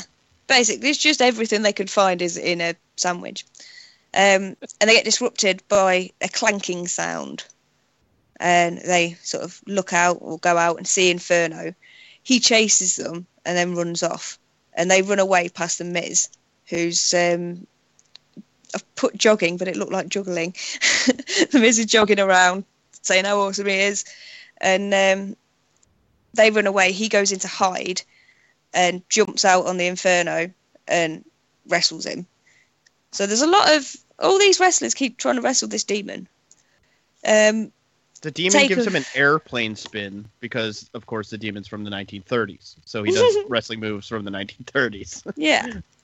Um, Taker arrives, but Miz has already got the um, demon in a figure four leg lock, as you do. Um, the demon Inferno then makes some smoke, manages to get out the hold in the smoke, and then um, says some more menacing words. Can't remember what he said. Makes more smoke and disappears. So he's, he's doing a lot of the smoke. Um, it turns out that the demon was cutting the brake line on the company car, and they found more talcum powder near the car um, with footprints in it. And apparently, it's because Triple H checked the airbags, and they explained that airbags have to be packed with talcum powder because otherwise they stick to themselves and stuff, and whatever the other reasons are, friction. Um, But we all really know that the Inferno just really has a bad rash, you know, down there. So yeah, yeah, he needs to keep places dry right now. Right. Um, got some jock itch going on that Inferno. Yeah. So That's why I'm so annoyed. That's why I'm so angry. um, Vince again asked Steph not to race, but she's not scared of the demon and not really having any of it. Um, and Dusty's there, sort of he appears looking sort of all sinister and I don't know if he gives another little warning there or if he's just there and looks. I think he just looks. Um, and now we're at the next day and we've got the race because they've sorted out the um, brake line and everything, got that fixed. Um, the Authority get a head start because they won the day before. Then Lana and Paige, Rusev and Miz um, get like, I think is it the thirty second head start the Authorities get? Right. Yeah. Yeah. Um, yeah. As soon as Lana and Paige, Rusev and Miz go, Vince disappears, and that's sort of noted by everybody. Um, we go to Sheamus and the Dusts, and the Dusts disappear again, thus annoying Sheamus more. Um, the company car drives off a cliff. No, no warning about this or anything. We just see the company car going off a cliff, but it's all right because it's going into water and it can float, as can all of them. And we're now in a boat race because all the cars are now boats. they can't. They can't. Can just they they can float, but when they jump off the cliff at, at the beginning, they're like submarines and they're waterproof and they can go under the water until they float and then they they're boats. Very strange. Yeah. So these uh, weird submersible boaty cars are now having a, a boat race, and certain ones are faster on the water than they are. Um, Lana's holding back speed wise to let Rusev win, and uh, Paige obviously isn't very happy about that. But Inferno appears, so they can't bitch at each other for too long, and goes after the Celtic Cruiser that's got just Sheamus in it now because the dust have disappeared. Um, and he goes after Two Awesome and the is it Pamplona Especial, which has got Something like Ocean. that. Yeah. yeah. Um, Rusev pulls a U-turn because he wants to save Lana and Paige, but I think mostly Lana. And Inferno goes off after the company car. Triple H jumps uh, onto Inferno's car boat thing and starts fighting him. Um, but Inferno chucks him off, and Steph catches him on her car, as you know is possible, and he was unscathed. Uh, Team Taker appear out of nowhere, as Michael Cole says. Um, Inferno pushes them with his car, and um, oh no, they pushes him and them off course. So we've got Oh, Team right, Taker yeah. in the scuba, whatever it was called, the big sandwich. And thi- Been- right here somewhere is where he throws Sheamus. I think you probably just went over that. And he says he flung. Michael Cole says this is he flung him like a flaccid flapjack. How did I miss that? I can't don't know. believe but I missed the worst that. line of the whole movie. Oh, brilliant. But yeah, so it pushed them off course, and then we see that it's towards a waterfall. Ah! And the um, engine isn't working. You know, everything's everything's looking pretty dire for the guys. But it's all right because Kofi gets on a drone and goes to help and gets knocked off. Um, Yeah, we he come to the end goes- of- This is he like goes out of control when he gets near the demon. Uh, Yeah. that. that was it. He gets loses control, drops. That's when his camera's all right, isn't it? He sort of picks it up and goes, "Well, at least the camera's okay." Right, the the drone One time. explodes, but the camera apparently isn't connected to any power pack on the drone. It's got its own power supply and stuff, I guess. So The yeah, camera's prob- fine. Probably. camera's okay. Most important thing. Um, yeah, we Yes, see the li- end. of it. life, life and death for Dix. No, that doesn't really matter. Nah, it's not that. um, so yeah, the end of this race ended with the company car coming first again, the Pamplona Express coming second, the Moscow Express coming third, and the Celtic Cruiser coming fourth. Obviously, the Taker Shaggy and Scooby one didn't finish because they're about to go over a waterfall. Um, they're in their boat car thing as it's filling up with water, searching frantically to try and find something that will help and they don't find anything and go straight over the waterfall. Surely they're all going to die. But no, Undertaker somehow's got a rope from. Did Did either of you see where he? Oh, did he- right. when they're when they're in the car, they can't find anything. But then Undertaker pulls out a bo- ba- uh, box of sausages. So it's not a rope. It's Oh, it's sausages. yeah, it's sausage Right. links. So as as Undertaker's pulling them, like Scooby and Shaggy are on his back. So this is Princess Bride, is what's happening right here. Uh, Yeah. uh, Undertaker is pulling them up on the sausage links, and of course Scooby and Shaggy are eating the sausages as they're climbing up the climbing up the rope. So I think I was probably trying to write too fast and not proper watching. Um, now we've got the gang all sort of discussing who they suspect and who's suspicious. And um, Vince comes in and tells all the racers that the race is carrying on. They're not going to stop it just because of the demon. Um, Undertaker's really sad because he wanted to win and open a, a was it a youth comedy theatre and puppetry and School puppet or something? Yeah. yeah. Um, which is brilliant. I'd love that. I'd totally go to that. Um, And he says, of- "What? I like puppets." yeah. of course he does. That's, that's a given. Um, everybody starts having a go at Triple H and Steph, saying that, you know, it's clearly something to do with them. And um, they say, well, all right, if you think it is us, that's fair enough. But how about we just, we won't have our head start then? And then you can have like a fair, a fair race. The, the demon's got nothing to do with us. Um, and they ask Vince where he goes when he disappears, like the um, the gang do, and he says that he goes to run the entire WWE when he's gone. That's what he's doing. Ah. Um, This was awesome part. He's walking away, and he says, Yeah. "I'm I might be walking away, and it may seem suspicious, but it's not." yeah. Um, and Daphne's talking to Steph and sort of saying, you know, what what people think and things. And Steph lets Daphne know that her dad doesn't give her anything easy. Like she has to work really hard for everything she does. More so, in fact, you know, usual Steph thing. And Dusty and his boys are looking on at them really sinisterly. So now we've got not just Dusty looking creepy. We've got the two Rhodes brothers as well. Um, this is yeah, Shaggy and Scooby are playing with El Torito and Los Matadores again, and they're uh, sort of doing a bullfight type thing by the looks of it, and they get scared by a noise. It was Taker, and he's just rolled up in his souped up mystery machine, which obviously Fred's been able to soup up using magical parts. I I guess they pulled parts out of the uh, the water at waterfall. I don't know where they got these parts, but No, especially as it's been set on fire before and then and chucked Then over a cliff. the There wouldn't be any. Yeah, I don't think Right. there'd be any savable parts. But they've got it now. It's the mystery machine that looks all big. Um, They're in the race, and the whole gang are in the vehicle, which gets pointed out, but I suppose they have to be there because it's coming towards the end now.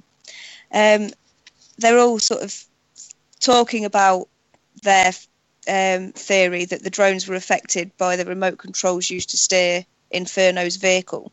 So that's how the demon's been able to be on top of his car and not lose control of it at the same time.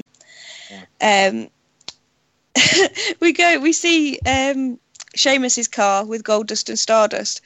We've got Goldust playing the fiddle and Stardust playing the bagpipes, and they're doing sort of a little jig song. And Sheamus has decided that he uh, quite likes them now, and that Mhm. it's sort of found their use. So that's all you have to do to Sheamus, just play the fiddle at him and he smiles. Um, so then that's, that was pretty racist as well, to be fair. Inferno. Yeah, because you know Irish people love bagpipes; it's their favorite. oh, yeah. I Oh, think wait. more than, more than fiddle. That's not Irish people. Okay.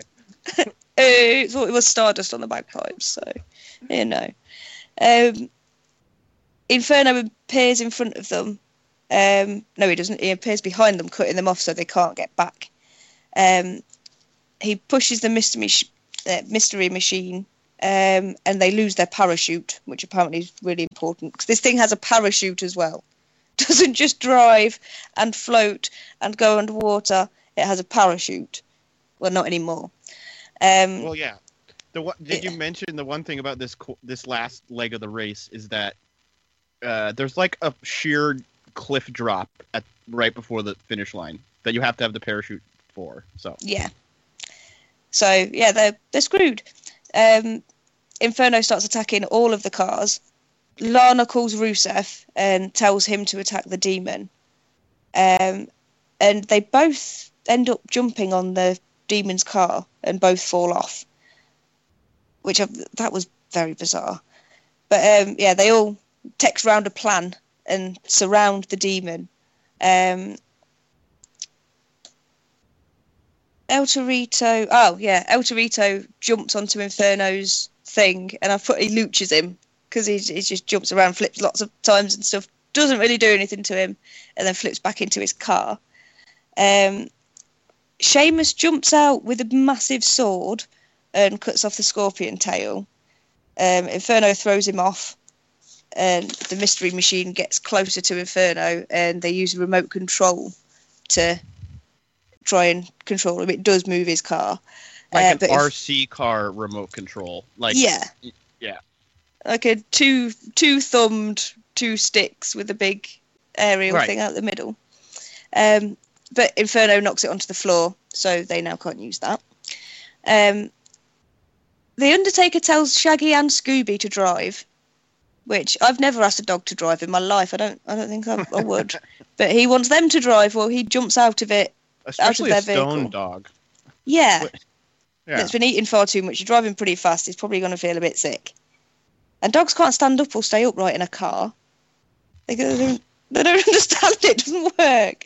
Anyway, pedantics. Um, so yeah, he's jumped onto Inferno's car to fight him. Fred tells Shaggy and Scooby to head to Dead Man's Curve. Um, they can manage it because it's pretzel shaped and they've been eating loads of these Dead Man Curves pretzels. So because they've eaten them, they know the shape that well that they can drive it. Um, the company I car don't think drives. that's how that work. And this is like a one lane road, so Yeah. uh, I don't know how you're gonna get lost on the side Well, of a mountain. No, whatever. exactly. And I don't think they'd be able to drive a car going that fast anyway, unless they're all just going at like five miles an hour. Um, so yeah, we see the company car going off the cliff, followed by the demon car, but both of them have got parachutes, so it's fine. The mystery machine goes off the edge and somehow tethers itself to the demon car, which makes it fall faster, um, with the Inferno and Undertaker both on it. The demon jumps onto the mystery machine and they both land. Um, the mystery machine lands perfectly without the demon car thing on top of him, and they go straight through and wins um, with the demon on it. And they set the windscreen wipers off to try and get him off their windscreen. Um, the demon gets thrown off when they brake hard, and Taker goes up and beats the demon Inferno up and says he's doing it for Dusty. because Dusty's back injury stopped him being able to go in. Um, Right. He tombstones him, and Inferno stops glowing red because he's been glowing red this whole time. Now he's not. And now we get the reveal where they rip off the mask of the demon person, and it now let's see who you really are. yeah, ba ba ba was Triple H. What? Yeah, him and Steph did it. What? They were yeah, they used an inflatable version of Triple H to look like he was in the car with her when she was when he was being the demon and stuff. And they also she dressed up as the demon and went to go and fight everybody. Cause yeah. And Steph got to do the meddling kids line. I would have got away with it if it wasn't for you meddling kids and your she says something horrible about Scooby that I didn't write down. Um Right. And yeah, the Vince disappearing thing was all sort of a double bluff because he was just practicing singing the national anthem for the end of the race, which is how it closes. And it was terrible. Him singing the na- wow. That Yeah, Yeah. that really was Vince McMahon singing the national anthem. actually now that I think about it, maybe if Trond doesn't send me something, we'll just put in that spot Vince singing the national anthem, yes. and nobody will know about it unless they get this far into the show, and it'll be funny. Okay. Hey, I like it. Yeah, so that was uh, Scooby Doo and WWE and the Curse of the Speed Demon. I wouldn't recommend it. No. Maybe if you're seven, I was gonna say Um, I I will probably buy this for my nephew Yeah. because uh, uh, yeah It's just and I'll, I'll so get it for my nieces. Well, I don't know. It was just a Scooby Doo episode. Uh, And it feels super long. Oh God, yeah, but it was Ugh. nearly an hour and a half of Scooby Doo. right. It's something like an hour fifteen minutes if you don't count whatever the credits. Um, I thought it was a little shorter than that, but I guess whatever version I was looking at, uh, I was wrong. So, but yeah, it it's uh, it's Scooby Doo. That's it. Like I said earlier, it, you could have just put any uh, cast of a TV show in the spot of where the WWE cast was, and it would be the same Yeah. show. You know what Yeah. I I mean? agree. But Put the still- cast of Dexter in there. It, just the cast. yeah, of it wasn't a. Dexter. wasn't a Dexter WWE Scooby-Doo. Uh, Speed Demon, Curse of the Speed Demon. But it was a snore. It was such a snore. Scooby Doo Lost, Curse of the Speed Demon. Yeah. Not my favorite thing of the week. Hey, are you ready to talk about something else? Yeah. Have yes, you watched the movie this week, Tilly? only that one. Yeah. what was it called again? No, I'm just kidding. I don't know uh, anymore. I've wiped it now. It's gone. Luke, have you watched the movie this week?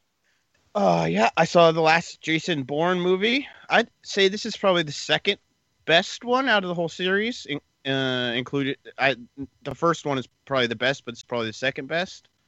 Is he in Um, this one? Yes, he's Right. all up in this one, all over it. Uh, and they do a good job of making it seem like farther in the future, where everybody is much more uh, grown up and that things have changed as far as technology goes. There's a lot of stuff about um, cyber security and things like that in this one. So it, it's updated version of Jason Bourne, so it makes it interesting. Okay. Uh, I saw, I well Scooby Doo, and then I watched The Hitcher, which I saw when I was working in a movie theater, but I hadn't seen it in a long time. It's a good movie, so what genre is it? it's a thriller, like a mental thriller horror type movie. So I shouldn't watch it on my own at night. Uh, maybe not, probably not. If you're scared easily, I guess. Yeah, I am. I live on the ground floor, so at night time when it's dark, there's no sort of well, if somebody puts a ladder up to climb up to get into my window, there's none of that. They just walk up, smash yeah, window. there's a and come lot in. of ju- jump scares and things like that in this movie. So yeah, probably not. yeah, not on my own. Right. Uh, I watched uh, Louis Theroux, my son, Scientology movie. I've talked about that before. Oh. I really want to Um, watch that. Yeah, it's Yeah, I'm- I'll- really good. Probably ask you about it uh, next week because I'll more than likely watch it. So Yeah, it's really good. Uh, but uh, Tilly, uh, like before we move on, I know that you watched Bound for Glory. Mhm. Um, what did Thanks you think? Thanks for that, about by the way. Yeah, yeah, you're more than welcome. what did you think about that? Well, it's a few hours of my life that I'm not going to get back, but it wasn't the worst thing I've ever seen. I'm trying to remember now because we've had the other, the WWE pay per view since. Right. But I liked the uh, the Hardys bit. Yeah. I really liked that, and I'm sure there was another couple of bits that I really liked. Yeah. Did uh, your boyfriend Dick enjoy it? He actually enjoyed it more than I thought he would. He reacted a lot to it, Okay. which I think because if he wasn't enjoying it, he wouldn't react, or he'd get annoyed with it and turn it off. I think. yeah. but yeah, it he reacted more than I did because obviously he knows more wrestlers, and when old people turn up because he doesn't watch TNA, so he didn't know who was there or what was going on. Right. So he's just sort of like, oh, such and such, and he was trying to figure out who was going to come out and you know talking about the bromans and stuff. Yeah. And yeah, it was it was kind of refreshing, but I don't. Why did you make me watch it? Uh, Which bit? because we we talked about it last week when you were not on. Yeah, but you were saying that you'd really enjoyed it and that I should Oh, yeah. watch it. I, But I, what, I, what in particular? I super enjoyed it. Uh, I talked about it uh, uh, for length uh, last week, uh, so long that uh, uh, Luke started uh, vacuuming in the background. Actually, um, It really That is did. the It's not even kidding. Can we do that? I didn't know we could do that. based on a true story. Uh, but uh, uh, yeah, um I thought it was good. Uh, I really enjoyed the pay per view all over. I I thought it was better than No Mercy. That's for sure. Everybody liked No Mercy but me. Yeah. But we're, we're going to talk about that later. Uh, now we're going to hear the audio trailer for The Girl on the Train. Toot toot! Kino check.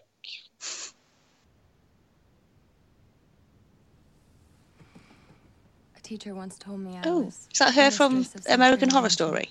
It is. Except. Blurry. Yeah. I like her. It's like having a secret.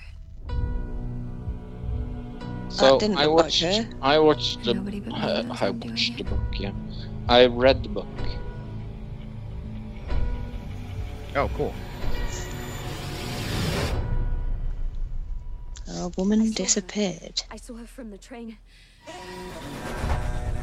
Runaway train. Never She was got she was with this man Got a girl on it and she disappeared a bit fast. just for a second. And there's some auto tune happening in the background for some reason. It's very strange. Bringing it into Is this last her? decade. There seems to be Tell me where you quite a bit of sexy rudeness. in the city. Uh, and I there are some sexy rudeness in the book. You mean your ex-husband? It's my understanding that the woman who has gone missing was But I'm it's just sensing that right at the end of this trailer, we're going to get a lot of What did you do to stay people away? crying and then somebody getting So slapped what in the you face do during those at hours some point. Yeah. I don't- Some some kind of fight tussle. Time missing. Right. Oh, Oh, finger sucking. I like that guy. He's good. What happened that night? Well, Yeah. actually, the two actresses, I can't remember their names right now, but it, I like both of them as well. A lot Yeah. of good actors.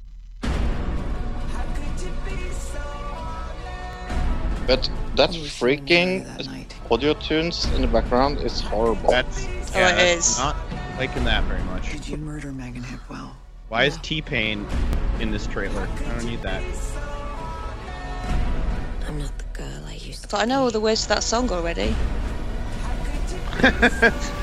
yeah, Yeah, that's because them. that is going to be really hard to remember. Because Oh, we got somebody crying. Oh, she's crying and she's afraid of things. Oh, naked lady running around outside. Girl on the train. So, what is this movie about? Says the person that's going soon to bed. Uh, commuter Rachel Watson Watson connect, catches daily glimpses of a seemingly perfect couple, Scott and Megan, from the window of her train. One day, Watson Watson witnesses something shocking unfold in the backyard of the stranger's home. Say that five times. oh, Oh, you're gonna laugh at everything now, bro. I know. This got uh 6.7 out of 10 on IMDb, 43% on Rotten Tomatoes. Um, Fro, why don't you do yours first? Uh, my review. Uh, yeah, sure. I can do my Fro took sleeping pills, and now he is just out of it. I'm tired. I'm It's gonna be fun. tired, and I I want to go to bed. I'm soon going to be, go to bed. But my uh, uh, review, surprise, surprise, is uh, from a reviewer from Rotten Tomatoes that gave it uh, one and a half star, and and one of the reasons why I chose this was the beginning, uh, and and her name is Sophie. My review was deleted three times, so I will just give you uh, a quick overview. Emily Blunt is wonderful, but the movie is very flat and lacks su- suspense. Most of the characters are uh, not fleshed out and lack subtleties and nuisance. In a- addi- ad- addition to many Adaptation? Oh, addition. in addition to many missing or mis uh, uh, mispresenting uh, scenes. Oh my gosh, it's hard for me to read. Takes away any s- sense of drama or suspense. Much of the audience much uh, must have felt the same way as they were taking uh, talking through the movie. The book was uh, suspenseful, kept you up to date, page turner, but the movie felt uh, uh, tough as I uh, wanted the train to arrive in the station so we could go home. I like that. Mostly, I wonder why somebody would hire such a talent British actor as Emily Blunt and change the setting of the movie from London to New York. The decision to rail the movie right from the start. And yes, I'm well aware that movies are not exactly like books, but this was a travesty. Save your time and money. Luke. Uh, so I went to the Facebook page. Uh, I got one from Alexandria uh, Alonso, and she says, "I think this is an adaptation. Uh, I think this. Oh, that's wrong. So she wrote that wrong. I think this adaptation is a rare instance where the movie is more tolerable than the book. I felt that the Wow. book was organized, predictable, and the writing was a bit amateur." And it says uh, I was really disappointed. However, whereas the book could not, I think the movie could be held up on par with Gone Girl. Also, e- Emily Blunt made me really like Rachel, who I couldn't stand in the book. Um, and I saw I another one that I- I, I didn't book. pick, but I saw somebody said that they thought uh, Emily Blunt, they wanted Emily Blunt up for an Oscar for this. So Oh. Tilly. I found mine on Rotten Tomatoes. Um, it's by Juan M, and he gave it one and a half stars. He said, "Super formulaic, not clever in the least. The mystery, if you can call it that, is laughable and easily deduced. Characters are thin, meaningless, and cliched. The acting's bad too. It's kind of insulting too. The men are useless, vapid props, and the women, all of them, are ridiculous, emotional, baby slash domestic life obsessed crackpots. No reason, no reason for all pe- people to act this way at all. Trashy and stupid. Cheers, Juan. Love, love that. Oh, so fun. I I'm going to see this movie, but uh, I'm probably going to see it illegally. I have no interest in seeing And I, I wouldn't be surprised if this one shows up on Netflix pretty quick, but uh, I was actually surprised. I mean, it did get almost a seven out of ten on IMDb, so oh yeah, there you go. absolutely. We will see. So we watched No Mercy, uh, and uh, I felt that uh, that through the, the pay per view that it had no mercy. Uh, I did not like this pay per view. Uh, I liked the first match. The first match was really good, and I it was really weird liked that it was first. Yes, but that was because of the debate, and I also liked the IC title. Oh, See, I didn't have to know that disagree with the that. debate. I, I don't see any reason why it needed to be first because of the debate. Because number one, how much crossover is there between people watching WWE Network and people watching the debate? Probably I not a lot. tell and you, number uh, two, number two, there was a half an hour after the debate was over where the pay per view was still on. So they could have put it there and it wouldn't have interfered with the debate at all. So I know. It's what it is. yeah, that's the argument from a lot of people out there is they did it because of the debate. But I'm saying that is completely illogical. So don't Yeah, believe it. I, I thought they were just trying to get people in so they didn't have a big empty arena when they started. So no mercy. No mercy. And in French, no thank you. So we, uh, there was a few matches we're not going to be able to count for points here. Uh, we've all got our picks because, uh, yeah, because mm, Tilly didn't write them down last time because Tilly wasn't here. So Yeah. uh, Fro's got yours and I've got mine, uh, or whatever. But first match we didn't cover: Hype Bros versus American Alpha uh, versus Ascension, uh, uh, and the Vaudevillains, and the Hype Bros and American Alpha won. That was the pre-show. Uh, first match of the show was uh, AJ Styles versus Dean Ambrose versus John Cena. AJ Styles wins. Yep, I got a point and, there. uh, and me and uh, Tilly didn't. I don't remember what I put. You put, put uh, John Cena, Okay. and Okay. I say, huh? Sorry? Why did I put Cena? I don't know. And I said AJ Styles. Oh, so you got a point then, Fro. Yeah. Okay. Um, next we had Nikki Bella defeating Carmella, uh, which we didn't have. Uh, we did have, yeah. Yeah. Uh, I got a point there. Yeah. So did Tilly, and not me. Okay. Yeah. I said. Uh, next we had Heath Slater and Rhino beating the Usos. Yep, and you both had the Usos, and I had Rhino and All right. Fro's got a point there. Uh, next we had Baron Corbin beating Jack Swagger, which we did not uh, have any points for. Nope. Um, then we had Dolph Ziggler defeating The Miz. and everybody said uh, that. All right. Because that was pretty obvious, I guess. Yeah. Um, and then Naomi defeated Alexa Bliss, which was supposed to be Becky Lynch uh, defeating uh, Alexa Bliss, but Yeah, We- and I actually get a point there because nobody gets a point there, Fro, because we I didn't do. know that match was happening.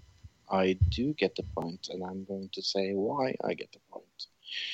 Because she she not turning up. Actually, uh, they started a new match, so she actually won that first match. No, she didn't. That's not how. She did. No, they made a different match. She didn't win that match She did. because they. No, that's not how that works, bro. They, no, sometimes, like for example, if Randy Orton, that No, Randy Orton because if, if that was the case on the results sheet that I'm Uh-huh. looking at, there would be a thing that says Alexa Bliss defeated uh, Becky Lynch, but it doesn't. I, I'm so that- Yeah, because wouldn't she she have needed to do the official count out for that to happen? If Right, she'd have got the rest to never come into the ring and do the Okay, count out. Okay, okay. Yeah. I'm pretty sure. you are that did, incorrect, my friend. I don't care. Okay. Oh, when they did a backstage segment where Alexa Bliss went to, uh, who was it? Some one of the authority and and said, uh, I should get the title because she's not here, so that should Right. automatically count as a win for me. And then she said, "We're not going to do that, but we will give you a match tonight." So that may be what you're confusing with that Yeah. with, but. Yeah. Uh, and then last we had Bray Wyatt defeating Randy Orton, which I said. Yep. And uh, I said, but not. Uh, Bella. Oh, so I only got two. Yep. Oh, I got four, and Fro got four. So me and Fro tied again. you drew. All right. Well, I guess we're gonna have to figure out a tiebreaker. Sure. So Tilly, I guess pick a number between one and one hundred. Hmm. Okay, and I've written it down. Don't say it out loud. I'm not going to say it out loud. I'm just, 74! 74! I'm just saying Uh, that I've written it down. So I don't Uh, forget it Luke, do you want do you want under 50 or over 50? Uh, let's just pick a number and then whoever's closer. Or uh, so Yeah. you, I'll let you pick first, Fro, if you want, or I'll go first, whatever. 74. Oh, you yeah, you just said that. Uh, I guess I'll go with um, uh, I guess fifty. Just cut cut it down the middle. That's why I asked if you wanted under 50. Oh my god. Okay. You could still be you could still be closer though, because it could be the other way. It could be up to hundred. So Okay. And Fro is the winner Because you picked because what? my number was 67. Ooh. ah, Fro wins. So seven, no, not seven. No. More than seven for Fro and 17 for. I can't do maths. What's going on with me right now? Fro's a lot closer. Yeah, Fro's Right. closer. I got that bit right. Um, let's do. Uh, I want to talk about Stefan Molyneux as one of my. That's Who? my next pick. Right. Sounds good to me. We were gonna do that for the one year show, but uh, for the spe- some of the special stuff. But since you weren't here, we didn't end up covering that. Yep. So yeah, So I want to will talk do that about in a few Stefan. Stefan Molyneux. and specifically his what is his organization called, Fro? I don't remember. the name of it. Uh, I forgot it. Freedom Radio or something. Uh.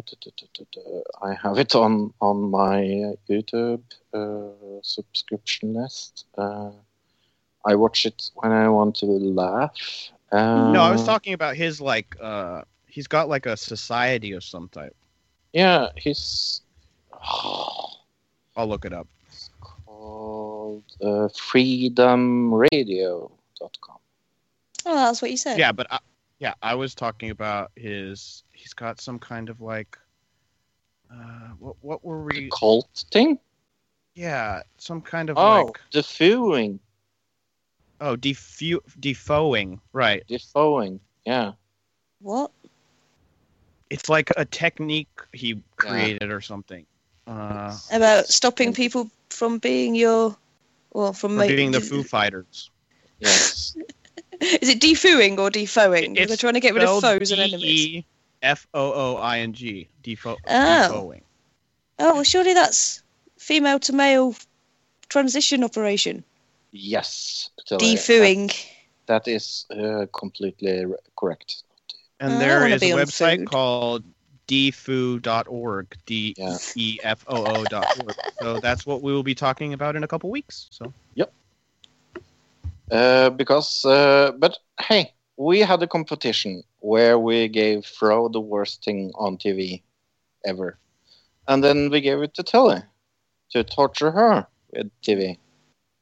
Uh, it seems like we are forgetting somebody. Hmm. Hmm. Do we think maybe the one that's furthest away? Uh, yeah. Uh, Luke, you have not been tortured with TV I have not. I've not gotten Yet. the treatment yet. yet. But uh, I I was thinking. Uh, the thing I- is, Fro knows this. I'm pretty resistant to bad TV, but yeah, Yeah. I I was thinking I would uh, wanted to start uh, because I'm picking uh, what you're watching first. Uh, I wanted to start with the whole thing that actually started this conversation. Uh, I want you to watch the last episode of Lost. It's that easy. yeah. So the very last, like the second part of the two-parter, right? yes. Okay. Yeah.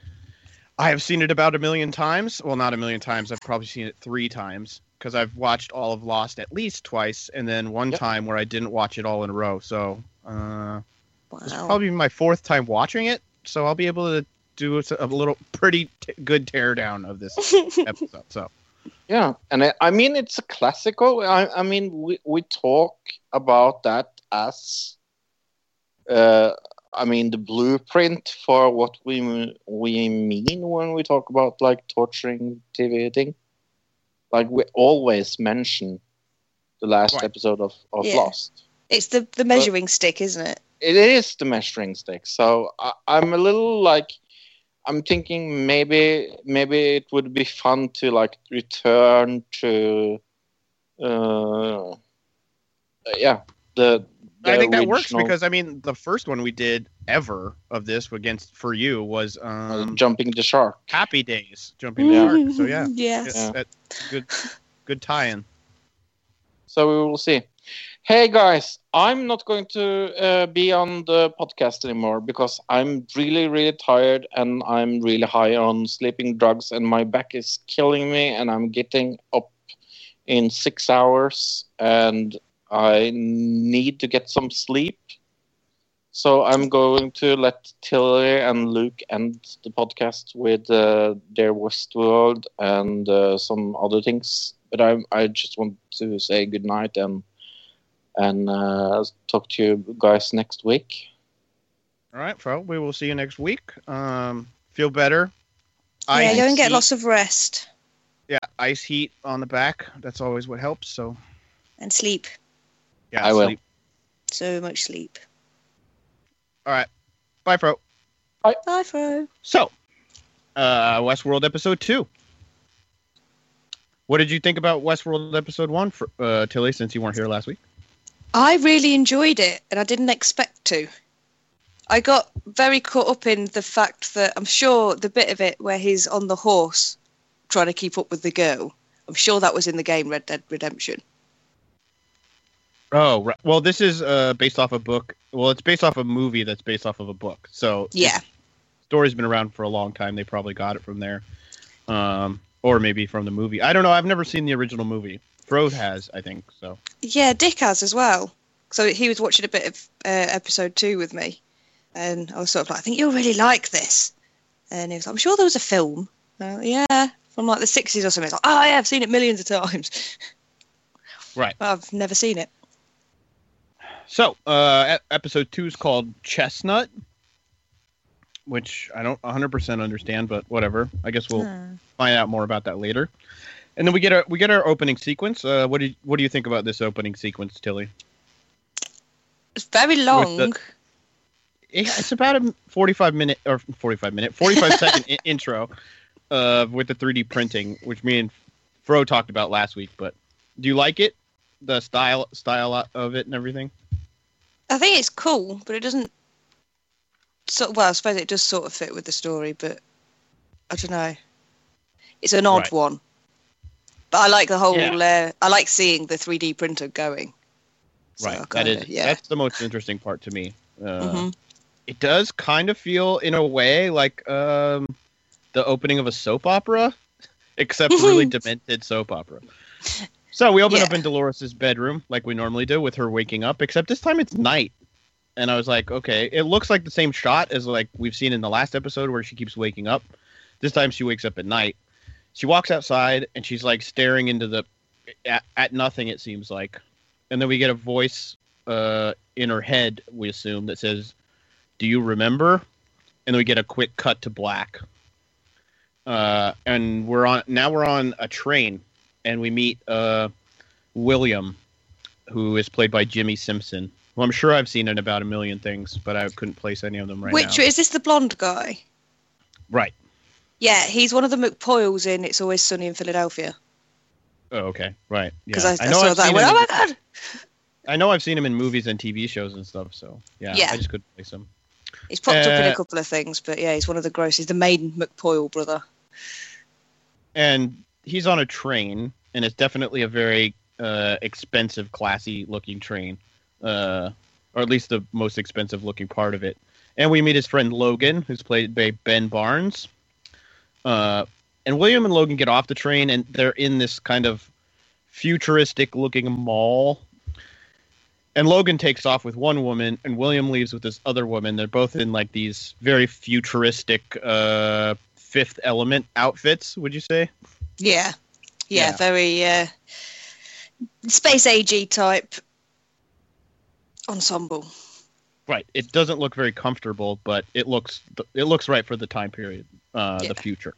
Um, and we find out that this is William's first time in Westworld, and it's very clear that it's not Logan's because he's talking to him about how great it is here and stuff like that Yeah. uh, earlier. And a woman is asking him these questions because it's his first time here, uh, asking him about his fears and his uh, medical conditions and history of mental illness, those kind of things. And we, she tells him that uh, it, you can stay at the center of the park, and the farther away you go from the center of the park, the crazier things get. So I'm assuming that that's something important for the future Yeah. and she takes him to this like wardrobe type room that is what I called it, where there's clothes and guns and uh, sh- cowboy boots and knives, things for him to look old westerny. Yeah. And it's almost Men in Black like, isn't it? That whole. Uh, the, yeah, the back the backlighting of all Yeah. the guns and stuff. It looks like that scene in Men in Black where they introduce all the new weapons and stuff like that. Yeah. Um. And we find out that this uh, lady, we find out she's a host because uh, he asked if she's real or not, and she basically says she is, but without so many words, or I guess with more words. Uh, and she kind of hits on him, saying that he can do whatever he wants to her, but he turns her down, which we'll find out why uh, later in this episode. So we go to our lab, which we had in our last uh, episode, and Elsie and Bernard are there, and they're Elsie is talking about Dolores's dad, and Elsie knows that Bernard is covering for Doctor Ford uh, about adding the different facial features, uh, and she thinks that this bug could be contagious, and that just getting rid of that one host, maybe uh, it's already spread, and it could be spreading as they speak. Uh, so she wants to bring in anybody he had contact with, including Dolores. But Bernard says, "No, that's silly. We this is taken care of. Don't even worry about it. Don't ask questions." Basically. So we go into town. Uh, I'll call it town. So whenever I say town, we go into town. It means we went into the town in Westworld, uh, where uh, Teddy is and, and Dolores goes and gets her groceries over and over again. Um, Yeah, where the saloon and the whorehouse. Is the whorehouse in Right. the saloon? Uh, yeah, and then there's a restaurant in this too, in this episode where that kind of confused me. I'm like, are we in the, are we in the bar or are we in the whorehouse or are we in the restaurant? But, um, it's just it is a pretty big town as far as old west towns go. So, we do find another town in this episode. So I'm we'll probably get more. So in town, Dolores is walking through town as she normally does, and she kind of starts to freak out. Like, ev- uh, I would call it she's having a panic attack because all the voices around her are starting to kind of tunnel. You know what I mean? Yeah. And the voice uh, says "remember," uh, the same voice that we heard in the scene where she walked out of her house at night. And she turns around, and everyone in town is now dead and lying on the ground. And there's like a wolf walking across the road, and there's a wagon on fire. And a, this kind of reminded reminded me of that dream sequence in the path a little bit because it was like, what the hell is going on right now? Yeah, really random and like what? Uh, what? I did that a lot in this, to be fair, though. Yeah. So Maeve, who's our uh, hooker, she uh, tells Dolores to move along, uh, kind of uh, snapping Dolores out of it a bit. So uh, she kind of snaps her back to reality. I guess I uh, reality I can put in air quotes because that's relative in this show. Yeah, Um, her reality. her reality yeah so dolores but dolores turns to her and she says what her father said to uh, her in the last episode. Uh, their violent delights have violent ends or these violent delights have violent ends i mean. And she kind of blinks like this really long blink and it seems like she uh, snaps into a different mindset. Uh, and maeve is super confused by this but dolores just walks away so I what I got from this because of the scene where they're talking about it being contagious is that that phrase is what causes it to catch. So I'm assuming that Maeve will probably end up saying it to somebody else. You see what I mean? And it, as Yeah. it'll kind of catch on. And then everybody will it start seems like- acting weird. uh, Right. It seems like when her father and when Dolores did it, they did it not really on their own accord. Like their programming forced them to do it in a way. yeah. Or whoever's telling them to remember Right. I guess so. wherever that's Uh, coming yeah. from. That's true. I, or I thought maybe that was just part of because we get into it in a little bit about their memories and, and dreams. So, so we're in the wardrobe room again with uh, William, and he's dressed and he picks out uh, a hat. Now, I don't know why him picking out a hat was such a supposed to be so important. No idea why the hats weren't just in the room with the rest of the clothing. Maybe there Uh, was a scene that got deleted about him saying that he could never pull off wearing a hat because he doesn't have the confidence. That would make sense, but I, there, I'm just, I guess maybe whoever wrote this just thinks that the hat makes the man, which I guess that is kind of a saying, but it is. It's bullshit, but it's a saying. but it's a saying, right? yeah. So uh, after he picks out his hat, he walks down this long hallway to like an. It's very like we said, it's very Men in Black. The whole room and everything, except at the end of this hallway, there's an old west looking door uh, with like a stained glass window in it. And he walks through the door, and he's in like an old west bar, and the bartender pours him a drink. And Logan, his friend, comes through the same door, and he's asking. Uh, Williams asking Logan about how are we gonna get to Westworld, and um, at this point the the bar starts to kind of rumble and the windows open and they're on an old west train. I uh, don't know how you didn't notice the gap in between the door and the train when you walked through, but whatever, that's fine. Yeah. There's- there's- There's a lot of broken. That's broken, but Yeah, that was one of the bits that sort of had me. Like, what is? right, you just gotta. they- Yeah, you gotta just go with it because it's like Narnia, kind of Yeah. in a way. So, um, so from this point, we cut to like an execution, uh, randomly, where uh, somebody, a man being hanged. So we have the sheriff there and his deputies, and of course the grave digger who's in the background, digging the grave, and uh, the man in black rides up, and he wants to talk uh, to the man, the man that they're hanging, but the police uh, sheriff, uh, the sheriff says, "You can talk to him after his neck is broken." Yeah. all you want. You can talk to him. And uh, so he says that's not really going to work for me, and so he kills all of the the police. Uh, so the sheriff and his deputies and the uh, gravedigger even. Yeah. And this is Everyone where except this guy that was being hanged. right, and he's the the whole time we don't see anything because the guy who's being hung he's blindfolded. He doesn't see anything, so we just kind of get a close up on the guy's face, and he does some really good reactions even without being able to see his eyes of like what's happening around him because we hear the gunshots and people screaming, and then right after at the very end you see a guy kind of run behind him and get shot twice. So you don't see a lot of the violence in this scene. Kind of well done. Yeah.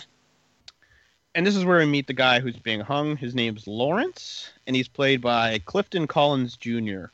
Well, I know I've seen this guy in a million things as well, but I couldn't really place him. Yeah, I recognised him but didn't know where. Uh, yeah, may, uh, can you look that up while I'm doing this? Maybe find out what he's in. Yeah, what was his name again? Clifton Collins Jr. Maybe we Uh, uh, recognise his dad, Mr. Senior. I, I don't know. So, uh, the man in black hands him the the skull map, I'll call it, that came from the poker dealer last time, and he wants Lawrence to show him the entrance to the maze. He says. So we don't know what this is, but there's some kind of mysterious maze. Obviously, the map is a map to this maze. So we go back to the bar, and Maeve is talking with a a guest, and she's kind of going through her line that she does every every time they go through this uh, storyline. But she kind of gets stalled and pauses, and she starts to have like memories. It seems like of her family being attacked by Native Americans, and then her being scalped. Yeah, that was So- gross. Right. I mean, we didn't really see it. They cut it off right before any they actually cut it. But e- e- even me, me, I'm like, oh my gosh, that is. They got a little too close for comfort, for sure. Yeah. Well, didn't there, there was one, um, or this might have been later, but at one point there's, I'm sure it's only that bit where a man has been, is had had his scalp, it's been scalped, and is sort of falling over forwards, and you see his. Right. Right. Yeah. Yeah. That's later, that? but Oh, sorry. uh, this part, this part is where they, it shows her. It's just this, this is the part where you just see her, and she's got the knife to her head. right. and it's about to happen and then they kind of cut away so uh but i guess in this scene we do see the guy get his head smashed in and then like blood and guts or brain matter like flies all over the place when he hits him with like the big club um so from here we go back to the lab and Maeve is now in the lab uh and the techs say they don't see anything wrong with her uh they're wondering why she got sent here but the there was a complaint by obviously this guest that we saw when she stalled. He complained about her. Uh, so we go to Dr. Ford's office, and Bernard and Ford are talking about basically co- talking about how how complicated what they do is, and how uh, they're basically playing gods is what this whole scene's about. Um, Yeah. This one like- is on about we're witches. Right, exactly. We we we're basically doing witchcraft, is what he says. Uh, and it's basically just Bernard and Ford are the ones that actually understand this, and a lot of the business people that we're seeing, like Theresa, she maybe doesn't a- actually understand the implications of what's happening here. You know what I mean? Because she doesn't understand fully the science behind it and stuff. She just sees the money, and that's all she cares about. So these two guys are the ones that actually know what the hell is going on with this town. Um, so in town, William and Logan get off the train, same place Teddy did in the last episode. And the same redheaded, big redheaded guy that had bumped into Teddy in the last episode a couple times bumps into William this time. Uh, which made me go, "Oh my gosh, is William actually? Uh, is he a host and not a person? You know what I mean? Like, is he? Does he not know? Uh, that'd be weird, but made me kind of think that him Yeah. getting bumped into just like Teddy. But I don't know. And we get uh, the same place where the sheriff was. Their soldiers are trying to recruit people here now. Uh, line in the last episode, if you remember. Yeah. And so a man falls off a wagon in front of them, and William tries to help him up. And Logan explains to him that this guy is basically a mini game in this larger uh, game. If you were to think of this as like a m- massive multiplayer, this guy is a side quest. And Logan's like, leave him alone. He's just going to sidetrack you from our ma- uh, actual goal here. Uh, and we and here we see Dolores walking in the background doing her normal rounds as she does. Putting stuff on the horse, dropping something. Right. She's getting her groceries and uh but this time she sees her reflection in the window and she kind of we think she's going to do her uh, freak out thing again but we end up in the lab and dolores is here with bernard and this is a, some weird room in the lab we've never seen Yeah, because haven't they changed the one that's playing Dolores? They've swapped that other girl in. uh no oh, what no dolores is the main character Yeah, I know, but I thought they'd swapped her out for an. Oh no, I'm just confused. No, Her face at just the last different. episode, at the very end, we found out that Dolores is the oldest uh, host in the park. So she's just been repaired and repaired and repaired and repaired. Okay. Yeah, that's what we found at the very end of the last episode. Um, so she, the thing is, she probably has more of these memory things stored up in her that Doctor Ford found than anybody because she's been around the longest. I guess is the the whole thing Yeah. but we find Dolores with Bernard, and we find out Bernard, Bernard has been having some kind of secret talks with Dolores, which are even secret to us at this point. But Bernard analyzes her and says uh, that she's different and she thinks differently than the other hosts. And he even after this, after analyzing her data, he deletes the conversation from Dolores. Basically, like delete this whole conversation and get rid of it so nobody knows we were talking. And I don't think she did. Right then, I don't think she possible. did. Yeah. Both me and Dick, because he, turned around to me, was like, I don't think she's deleted that. I was like, oh, I was just about to say that. Because she had that look in her eyes of, like, no. I'll remember this so that I can use it and, you know, know what's going on. Right. I guess that makes sense. Yeah. Um. Because it, yeah, it probably come up later. Because it definitely seems like she's half knows what she's doing and half doesn't know what she's doing. So who knows when and when she's is and when she's not at this point. Seems like. Yeah. So in the bar, uh, Maeve is doing her same conversation, and Clementine Pennyfeather comes up to her and says, "That's her name." It says that she's been having nightmares and that she hasn't been sleeping well. Uh, and so this is where Maeve has another flashback, real quick.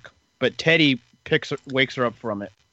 Uh, her dream about uh, getting uh, attacked, and so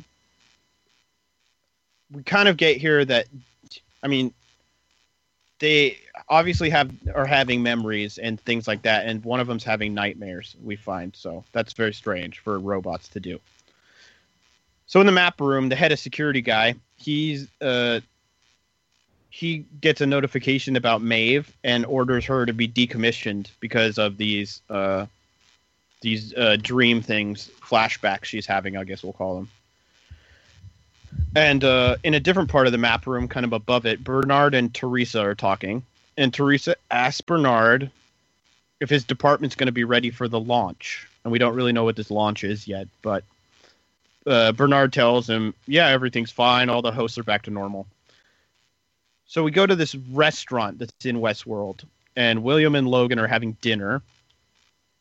And the man from the wagon who fell off the wagon, the side quest, he comes over and he's trying to get uh, William to do this again. And Logan just stabs the old guy in the hand with a knife, and blood is going everywhere. And the guy, I told you to leave us alone. Uh, so we find out Logan is kind of not a great person. Obviously, he doesn't Yeah. give. William is very timid, and uh, yeah.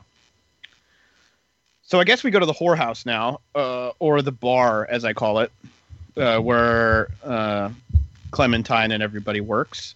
And Logan is in his room, and he's having sex with two women and a guy. So this is his personality. And William is with Clementine, but he doesn't even want to have sex with her because he says he has someone at home uh, in the real world. Aw. So that's William's personality. I don't know how these two guys are even friends. So, like, how do they get to know each other? It's normally the way. There's one complete tool, but his mate's all right. Yeah, I guess sometimes. Uh, if you've been friends with somebody long enough, if they live next door to you, even if they are a Right. complete asshole, you kind of. maybe of. it's just in my life I've had people like that, and I've just said, "Take a hike, buddy. I'm done with you. Yeah. I don't need it. Even if they, even if I knew you in middle school or preschool, whatever. If you're a douchebag now, people change." yeah. um, so we go to the lab, and Lee is now uh, Lee, who's the story uh, line guy. He's inspecting the uh, new hosts they're making for this new storyline he's he's creating, and he gets really mad at the size of one of the one of the uh, hosts' penis in this scene. He's like really upset about it for some reason. And Theresa walks in right here and is like, "You're nuts," basically. And these two have a very strange relationship. What do you think about this relationship between Theresa and Lee? Which one's Lee? Is he the British He's guy? the story storyline, yeah, British writer. yeah. Um, I don't really know. If I'm It honest, there's, like- something, It there's something like- about him.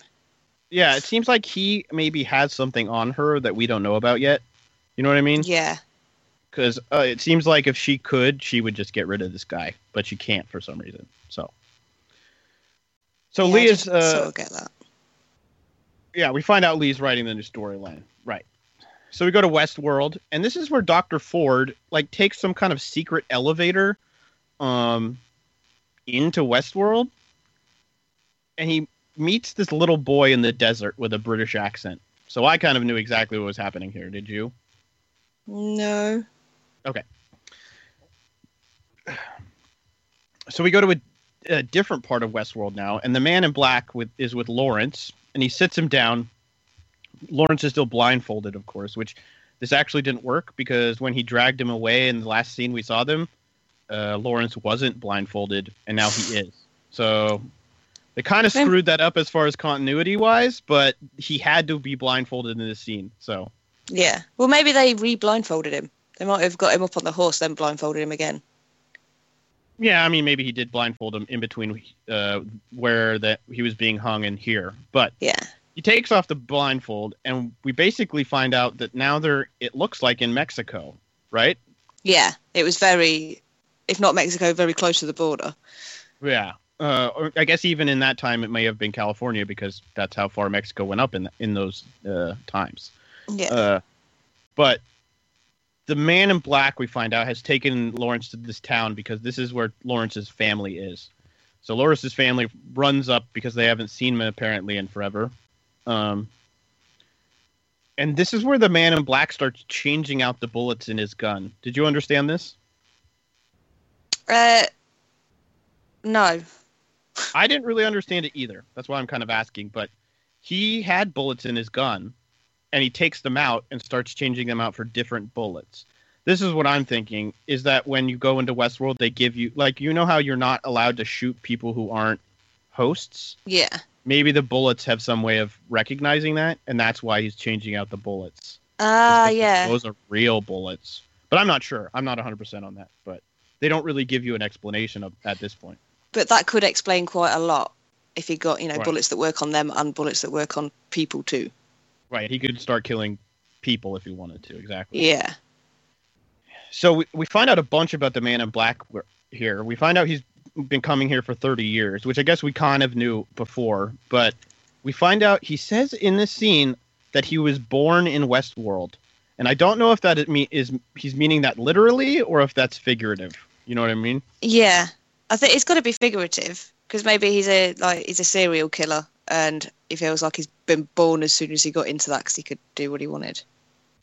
Yeah, maybe. Uh, that's what I thought too, but it could also mean that in some way maybe he's Dolores's son. That's what I'm thinking Oh. may happen that he actually was actually born in Westworld and that that's the one of the big secrets, but I don't know. Oh, Um, maybe that's yeah. Maybe with the first time they tried, they let her reproduce or something. And that's why they've made them know they that were they can't. "Wow, this was a bad idea." Cuz Yeah. he would be half half one thing, half the other, maybe something like that. And probably not very Um, mentally stable. clearly. Uh, so we go to the map room real quick, and this is uh, uh, we get the head of security, and we kind of see that Lawrence's cousins are all surrounding the man in black now, and the head of security in the map room just says, "That guy gets anything he wants. Don't." stop him from doing anything so we clear this guy is clearly important to the people uh the higher higher ups the man in black I bet if he's been going there 30 years, he's pumped a lot of Right. money into that company. Exactly. They know him all too well. Uh, so Lawrence's cousins surround him, and the man in black basically kills. It's got to be like eight, eight or ten guys, uh, real quick. Easily. And uh, Lawrence still won't say anything about the maze. So, uh, and he basically gives him the ultimatum: if you don't do this, I'm going to kill your wife. And so the man in black just shoots his wife Right in front of him and his kid. Right, and and his daughter is crying on his shoulder, and this is I love this part. She's completely just stops crying and turns into like cold, dead eyes, and just Yeah, looks like Robot right at- Girl. yeah, looks right at him and says, "The maze isn't meant for you." and he just like looks at her and uh I think he's going to shoot her, it seems like. And uh Lawrence says something about you shouldn't go there. But the little girl says, "Ugh, I did not understand this completely. So there's one word I just I think I'm not supposed to understand it. But it said follow the blood arroyo to the place where the snake lays its eggs. So some type of riddle, and that's where the entrance to the maze is supposed to be.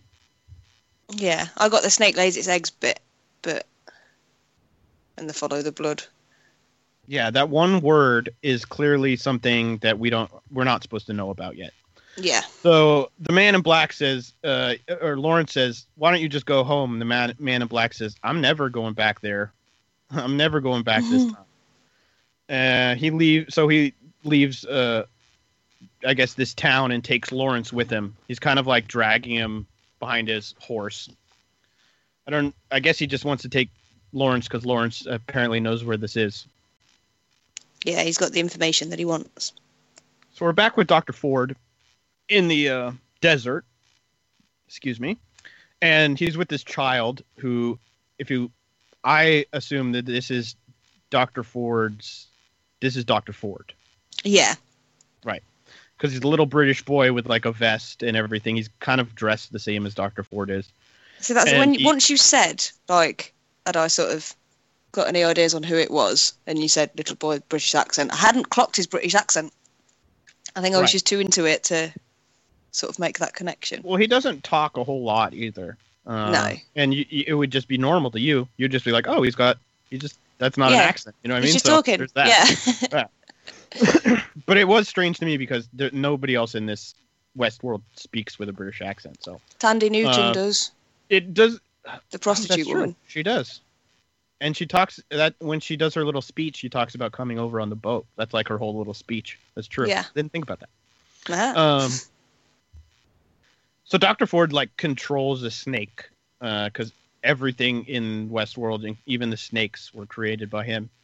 And I like this little line. He says, "Everything in the world is magic except to the magician." That's a very good line. I'm sure that was in the book.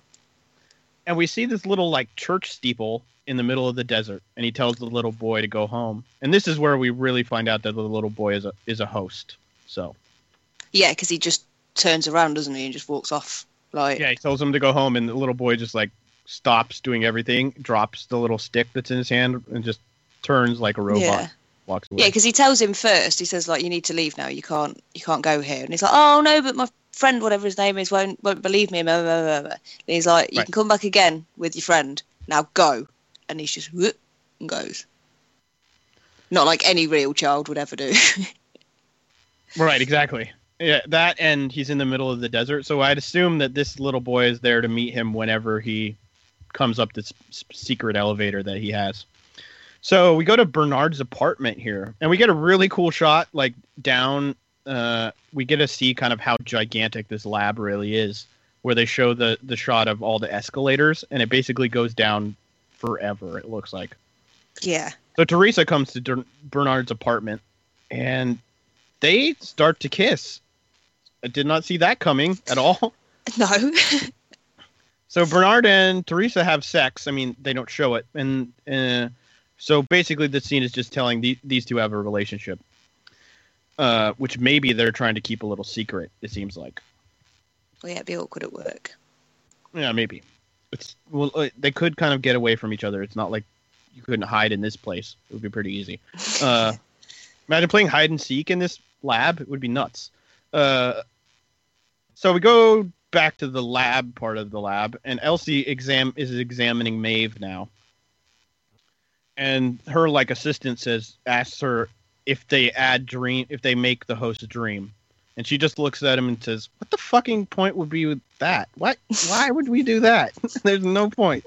And she says, but they do give them the concept of dreams in case they retain any memories uh, after they get wiped. Um, Yeah, and but only nightmares, isn't it? Or major- majoritively nightmares. or they're made the they those little uh, memories that they didn't that didn't get erased are they're made to think they're nightmares, right? So Yeah. we find out here that's probably what Clementine Pennyfeather is having, I guess. Uh, and she says, uh, "Can you imagine what these sick these sad fuckers would do if they figured out uh, we were doing this stuff to them?" Basically saying, "Can you imagine if these robots had memories? We'd be so fucked. Uh, they would murder us all." Uh, so we go back to the bar, and Maeve is now back at work because Elsie has said, even though the uh, sec- sec- head of security said we got to decommission this robot, Elsie's gone behind his back basically and put her back to work. And we're back in the bar, and she's doing her little talk again, and her and Teddy uh, talk to each other. And a guest, you can kind of hear in the background as they're having their talk. There's just like yelling and arguing happening, and then all of a sudden, out of nowhere, Teddy gets like shot in the chest, and this guy, this guest, comes in and just blows Teddy away. Yeah, that was really random, wasn't it? Yeah, and It Maeve just kind of takes a drink. That's the whole point of this Westworld, though, is like if you're a guest, you can just shoot and kill anybody you want at any time. So, Yeah. Because after he kills Teddy, he goes, "Now this is a vacation," and like walks away.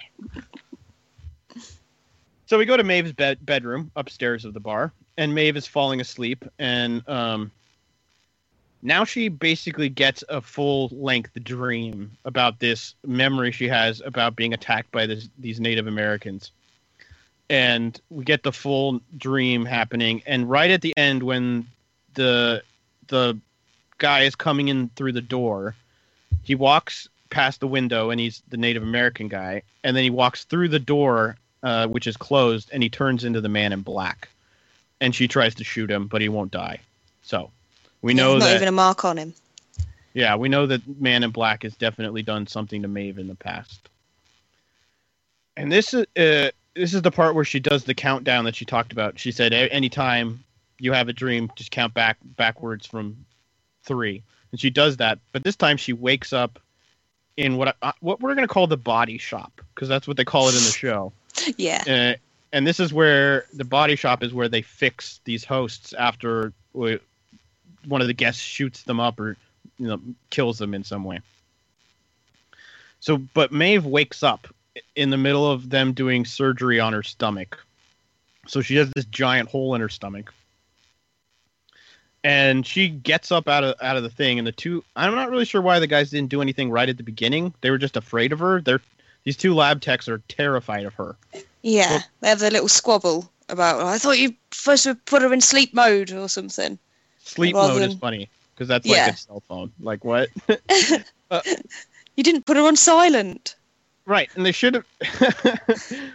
they should have done something at this point because she grabs a scalpel off of the table, which is sitting right there, and now they're really screwed. So they're trying to reason with her, and she runs out the door saying like, "Don't fucking touch me," and she runs into this other room where all these other uh, hosts are, you know, uh, being fixed. Except this is looks like the initial one where they come in and they're being washed down of all the blood. So there's a guy with a hose just like washing down like piles of what looks like dead bodies. Yeah. And- it's uh, it would scare the crap out of you if you were all of a sudden there. Right. And she kind of collapses because she's so surprised by all this. And the two got two techs from that she escaped from come up behind her. They drug her and they drag her back to the body shop. And before we leave this room, we find out we go into the room where the guy is washing these uh, hosts with the with the hose, and Teddy is in that room, uh, getting ready to be washed, which was creepy all fixed up. Yeah. yeah, Yeah, he's got blood all over him and everything because he got shot by that guy. So we go to Dolores's house, and we just kind of the sh- the same scene that we got at the very beginning, where she wakes up and she in the middle of the night, and she walks outside, and instead of just staring out, this time she bends over and she digs a gun up out of the dirt, which I guess this is what maybe they mean by chestnut as far as the title goes the, uh, Oh, of the episode. Like there was a tree there, maybe that's what this is supposed to. The title's Maybe. supposed to represent. maybe it's called um, chestnut. we go back to the lab and Lee, the storyline guy, is now selling his new story to Dr. Ford and the rest of the rest of the crew of Westworld, kind of saying this is what I came up with. It's going to be so cool. And it's called The Odyssey on the Red River. And Dr. Ford, he pulls kind of a me because is totally something I would do. It And he, Lee goes through this full like long speech about how great his storyline is. And Dr. Ford just goes, "No." and Lee goes, "What? what? What part don't you like?" He's like, "No, I don't like it." And he just kind of goes into why it's it's not genuine. Uh, it's it feels too Hollywood. Is basically what Dr. Ford says. Yeah, and saying that it's the people, the guests, that it's them brain that makes it. So Right. doing another storyline, especially because he'd put in a whole lot more like bad guys. If that He's talking sense. about there was like cannibalism in it now and Yeah. like things like that. So he was uh, he was going sort of more extreme into what Right. He was going into like He liked. territory. Yeah. yeah. So we go back to Westworld, and this time uh, Dolores is doing her normal routine, and she drops the groceries, uh, drops the can on the ground. But this time William picks it up. Uh, but he gets called away by uh, Logan before he can really. I mean, he kind of. This is, I guess, we find out that we're going to get a storyline in between William and uh, Dolores at some point. Yeah. So our last little scene here, Ford and Bernard are now walking through the same desert that Ford was in with the little kid. And Ford says that Lee's storyline is stupid and that he's been working on something that's way better. And he and Bernard walk up to this weird black church steeple that's like in the middle of the desert. And we cut to the credits. Yeah. Now, Oh. what did you think about that bit? I think we're, I guess we're, the catches we're supposed to wonder what this church steeple thing is. I have no idea. I think he's just going to introduce religion to these synthetic Oh. beings and introduce the idea of religion because they're obviously he's probably going to know that some of them are starting to get aware. So if he gives them religion, then you can explain They'll have away a, whole lot of stuff yeah, right. and a set of rules that they have to live by that makes sense to trying to them rather than just not being able to. I was trying to think whether or not we had gotten any preacher character or anything in this yet. I don't remember any of them, like from the first episode. I bet Yeah, that'll be the next. That's that is. I mean, kind of the very last shot they do is uh, uh, pan up, and they go. The last shot you see is of the cross on top of the steeple. So hmm makes sense. That's a good. That's a good observation, Tilly. That's because he was saying he's got something more interesting or whatever it was, or revolutionary or groundbreaking or whatever, and giving inanimate objects religion. Not inanimate; they are animate. Right. You know what I mean? Totally. And this, but it could also lead to a whole lot of problems. Oh God, yes. Well, all wars are over. I was going to say just like real religion. Yeah. yeah. So that was Westworld episode two. Um, I did not think it was as good as the first episode, but that first episode was pretty amazing and mind blowing to me. So I'll see. But I we did I get a lot of this one. character development. So And I have um this guy's. I've scrolled right down, forgotten his name. Clifton Collins Jr. I have some of the things that he's been in. If you're still Oh, right. interested. I forgot about that. Yeah, go ahead. Yeah. Um, films wise, there's not really any that were that big other than Scott Pilgrim versus the World. Okay. He uh, played the vegan police. Um, and Star Trek, the 2009 movie, Crank High Voltage, he was in. Oh, Um, I've seen both those movies, so that might that might be it. uh, Traffic in 2000. And Oh, uh, right. Yeah. And TV wise, he's been in CSI New York and The Twilight Zone, and he was in Alias and ER, NYPD Blue, Walker Texas Ranger. Freddy's Nightmares back in 1990 was his first TV thing. Oh. There's so, a yeah, lot more he's than been that, a lot but of stuff. I knew I'd seen him before. He's uh, in a bunch of different things. He's probably just a small kind of bit actor, so you Yeah, see he- him but not know his name. he does a voiceover in GTA San Andreas as well. He does the voice of Caesar Violapando. Viol- Violapando? Okay. Can't yeah, can't say it. But yeah, he's he's been around a bit. It seems like when we check these guys, uh, these people, whenever we check them, there seems to be a GTA credit, and like every actor we check, it's very strange how that works. I think everybody uh, does one. Yeah, I guess so. Yeah, a lot of voice work there. yeah. So before we get into the end of the show, d- did you listen to last week's show, Tilly? Uh, not yet, no. I find it really Okay. bizarre listening back, especially when I've not been there, because it makes me sad. Right. So last week, me and Fro read a book, and it's a choose your own adventure book. And we started the first little section of it. And it's called Trouble on Planet Earth. And so I guess I'll just give you a little recap. You can listen back to the end of last episode if you want to hear the full uh, beginning of this book. But you and your friend Ned are basically uh, explorers slash uh, detectives and your friend Ned has ESP, Right. and all the oil from all the oil fields in Earth have been stolen. so there's no oil left, and you think that it's uh, it's because we've used it up, and Ned thinks there's something else going on. So Right. he, says you should go to the Middle East into Saudi Arabia to see to investigate first, and you think that you should go to the CIA and ask if they need your help. And then you were supposed to flip heads or tails, and Fro picked heads. So, picking heads, we went to page three.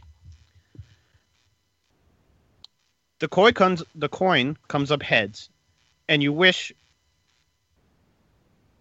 Sorry, started that over. The coin comes up heads, and you win.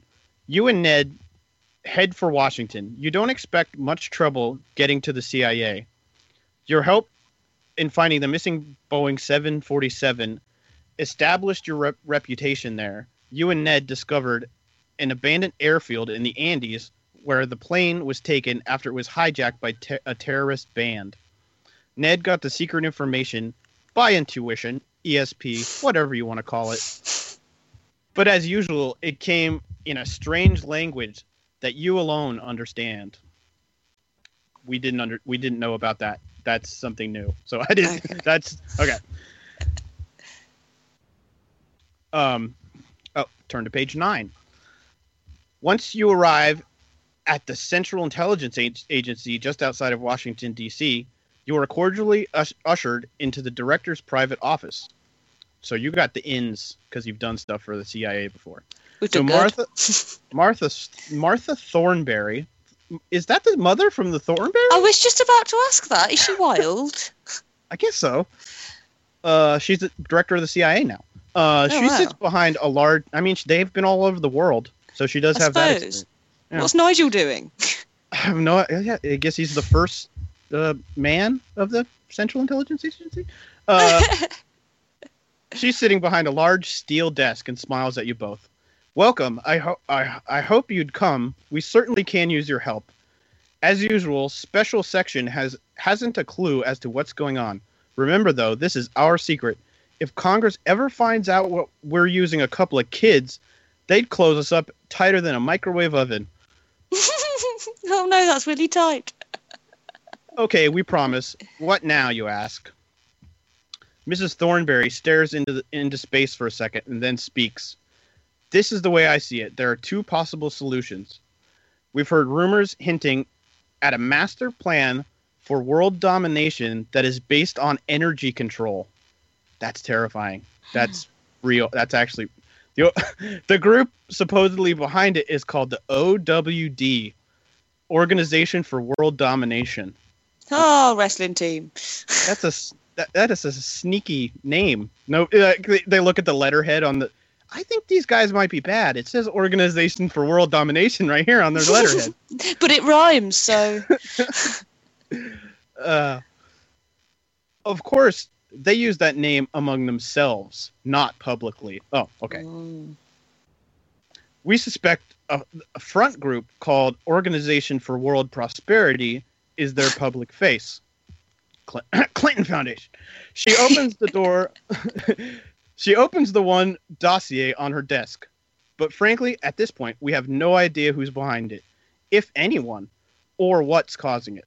A famous nuclear scientist we've been in contact with thinks it's a nuclear ac- accident that is what is making the oil disappear. All right, now you have a decision to make, Tilly. okay. Do you decide to investigate the OWD first, or do you decide to contact the nuclear scientist? Uh, a nuclear scientist. All right, and we will do that next week. Hey, that's exciting. I like that. I thought this would be a little fun. Uh, these are like from original 1983. The uh, text is, and then the books I got have uh, they're newer. The illustration is all done in 2007. So Yeah. this is all the original 1983 stuff, and I find it funny that they're talking about uh, uh, a group that is planning world domination through energy control. That's that's that is um isn't that the two ago James Bond where they like steal all the water? Uh, I don't know because I'm not really into James Bond, but it does sound like a James Oh. Bondy type thing to do. Yeah, I think that was a James Bond plot in one of the movies. So, uh, did you didn't read any books this week, did you? No. Me neither. I've read lots of um, shopping sites for internet shopping. That, I've- that's if- some uh, letters. I've just had so much TV and news to cover uh, to watch this week and different things, so just been And really the pay per view, the pay per view takes up a Right. lot. And you know, the Uh, life. So there's audibletrial.com forward slash another digital citizen, or as Tilly calls it. Audibletrial.com forward slash another digital citizen. and you can email us. Uh, that'll be down at the bottom of the uh, link. So if you're looking at this podcast, go into the description, email address, email us. Coming next if- week. Oh, go ahead, Tilly.